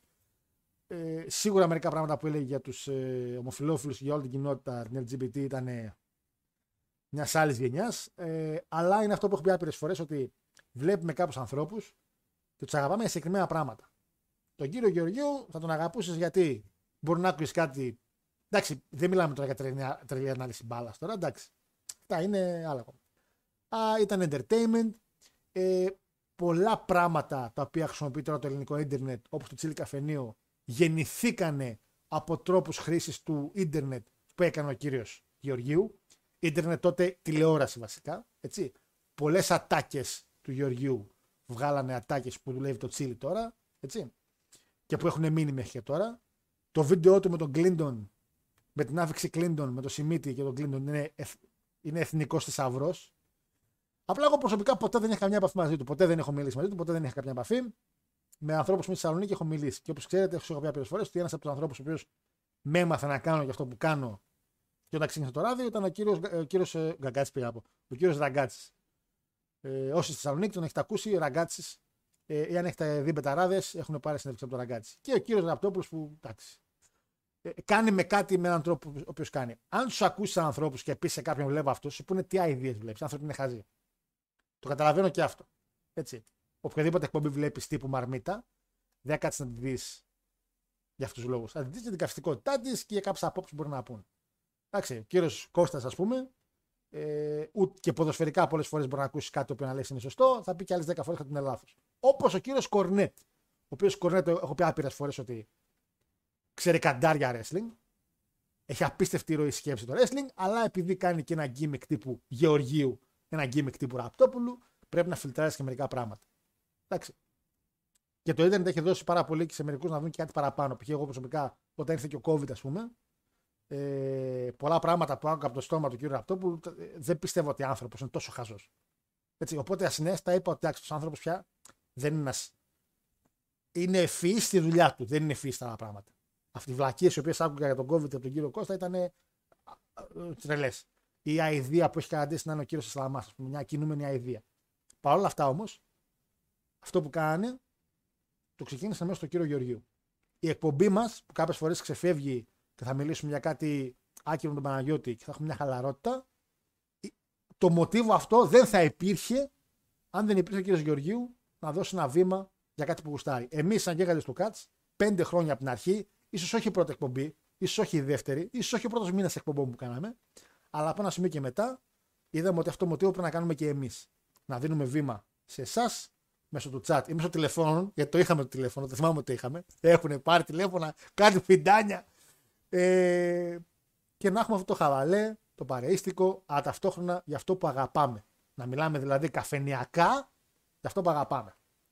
Δεν θα μου πάρει κανείς την εκπομπή να πει: Ακούω Γιώργο Χάρο γιατί είναι σαν ακόμα πανεπιστήμιο του wrestling. Όχι. Είναι ένα μικρό καφενείο και μιλάμε για wrestling. Απλά επειδή από αυτό το καφενείο δυστυχώς δεν υπάρχουν πάρα πολλοί άλλοι, προσπαθώ και εγώ σαν Γιώργος να έχω δώσει κάποια χρήματα, να έχω κάποιες πληροφορίες οι οποίες είναι πιο επιβεβαιωμένες για να λέμε και κάτι λίγο πιο επίσημο. Όπως σήμερα σα έκανα την πρώτη ώρα, το πρώτο 20 που σας είπα για το παιχνίδι του All Elite. Να μπω στη διαδικασία να μάθω μερικά πράγματα να σας τα πω. Από εκεί και πέρα, όλη η συζήτηση που κάνουμε είναι με βάση εμένα και εσάς και τον Παναγιώτη μια καφενειακή συζήτηση. Πολλές φορές σοβαρή, πολλές φορές και στο χαβάλε. Όλα αυτά τα ξεκίνησε ο κ. Γεωργίου. Έτσι. Ε, δεν πιστεύω ότι υπήρχε άλλος πριν από αυτόν και επιβεβαίωσα, επιβεβαιώθηκα, όχι επιβεβαίωσα, όταν άκουσα λίγο ένα βίντεο που ανέβασε ο κ. Ραπτόπουλος του Γεωργίου και τα άκουσα όλο, που γύρισε και είπε και ότι αν δεν υπήρχε ο Γεωργίου, δεν θα υπήρχαμε και εμείς σαν μαρμίτα. Αυτός τα ξεκίνησε όλο. Και προς τιμήν του και προς τιμήν ε, όποιον το λέει αυτό το πράγμα. Οπότε ο άνθρωπος, εντάξει, δεν λέω τώρα να πούμε βλακίες τύπου ελαφρά το χώμα και αυτά. Εντάξει, εντάξει δεν πιστεύουμε σε αυτά. Εντάξει, απλά ήταν άνθρωπος ο οποίος ήταν σημαντικός ακόμα και για την δική μας την εκπομπή Θαρό, ως ένα μικρό, έτσι, μικρό λιθαράκι στην άκρη, στη γωνία. Έτσι. Ε, λοιπόν, λένε τα παιδιά καλό βράδυ εδώ. Ε, ωραία ζήτηση, λέει. Είχαμε good night, λέει folks. Ε, 1 Ιουλίου το Money in the Bank. Έχουμε ακόμα για το Money in the Bank σίγουρα. Και έχουμε και Talking Cuts κάποια στιγμή μέσα στο μήνα. Μην ξεχάσετε, έχουμε το Money in the Bank του 2011 που είχε ζητήσει ο κύριος Κερασιώτης, νικητής του διαγωνισμού, για να γίνει επεισόδιο Talking Cuts. Θα γίνει το Talking Cuts. Οπότε πάμε στο Rumble του 6 τον Ιούλιο. Και κάποια στιγμή θέλω να κάνουμε και την εκπομπή για το Conspiracy. Νομίζω θα έχει χαβάλε. Ε, το καπουτσί τον έχει στολίσει από πάνω μέχρι κάτω. Καλά, ναι, ναι, ναι, ισχύει, ισχύει τον έχει στολίσει. Και ο Τσουκαλάς το κάνει τώρα αυτό. Ναι, ναι, και ο Τσουκαλάς, συγγνώμη. Και ο Τσουκαλάς κάνει αυτό ακριβώς που κάνει ο Γεωργίου. Απλά ο Τσουκαλάς το κάνει πολύ συγκεκριμένα για τον Ολυμπιακό. Κάποια στιγμή οι αεξίδες, αν θυμάστε, το έκανε και ένας άλλος. Το έκανε για την ΑΕΚ. Δεν θυμάμαι τώρα όνομα. Και οι Βάζελοι νομίζω είχαν κάνει. Βάζελοι, μου αρέσει το λέω. Παναθαϊκή τέλος πάντων. Άντε, άντε για σήμερα. Και οι Παναθαϊκοί κάποια στιγμή είχαν κάτι παρόμοιο. Όλοι έχουν. Όλα ξεκίνησαν από τον κύριο Γεωργίου. Εντάξει. Σαφέστατα. Λοιπόν, αυτά ε, για το φίλο που ρώτησε.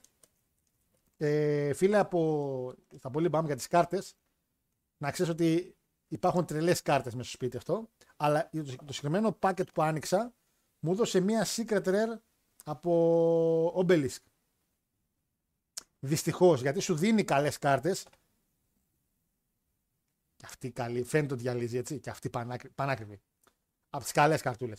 Ε, έχει και τους Αιγυπτιστού και αυτά που τους άλλους είχα. Απλά ήθελα τη Secret που είχε να ήταν ο άσπρος δράκος, γιατί πίσω, άμα δεις, έχω άγαλμα άσπρο δράκο και ήθελα να πάρω του άσπρου δράκου να τη βάλω μπροστά. Και μου έκατσε το Obelisk δυστυχώς. Παρ' όλα αυτά γυρνάω και λέω, ο Κάιμπα δεν είχε και Obelisk και άσπρο δράκο. Οπότε εν τέλει κράτησα την καλή του Obelisk. Και από εκεί και πέρα οι υπόλοιπες που μου κάτσανε δεν ήταν μια τέτοια. Πάντως μια πολύ καλή, εάν παίζεις, που μου έκατσε, ήταν για αυτή εδώ. Και νομίζω ξέρεις πολύ καλά γιατί είναι πολύ καλή αυτή η κάρτα, αλλά είναι ban, νομίζω ακόμα. Λοιπόν, παιδε αυτά, με αλλάξουμε παραπάνω. Έχει πάει και μισή. Λοιπόν, ελπίζω να περάσετε καλά στην πρώτη εκπομπή του καλοκαιριού. Θα έχουμε τέτοιες εκπομπές το καλοκαίρι, το ξέρω ότι θα έχουμε. Ε, να και τα packs που σε έλεγα που είναι τα παλιά που τα έχει όλα μέσα. Ε, θα έχουμε τις εκπομπές καλοκαιρινές με συζητήσεις και ειδικά τον Αύγουστο θα έχουμε και μία η οποία θα είναι full χαλαρή όπως κάνουμε κάθε χρόνο. Ε, λοιπόν, ξέχασα να βάλω για μουσική. Οπότε τι έλεγε εδώ ένας φίλος, κάτι έλειπε. Και, ε, το καπουτσί, ναι, το Χατζηχρήστο. Χατζηχρήστο. Ποιο Χατζηχρήστο. Μπορείς να είναι στο Χατζηνάκο. Ποιο Χατζηχρήστο. Α, όχι Χατζηχρήστο. Δεν θυμάμαι όνομα. Δεν θυμάμαι όνομα, φίλε, θα σε γελάσω. Απλά θυμάμαι ότι κάποια στιγμή είχε και ο Παναθυναϊκό και η ΑΕΚ τέτοιες ε, εκπομπές. Λοιπόν, βάζουμε μουσικούλα. Και τα λέμε την άλλη Τρίτη. Καλό βράδυ.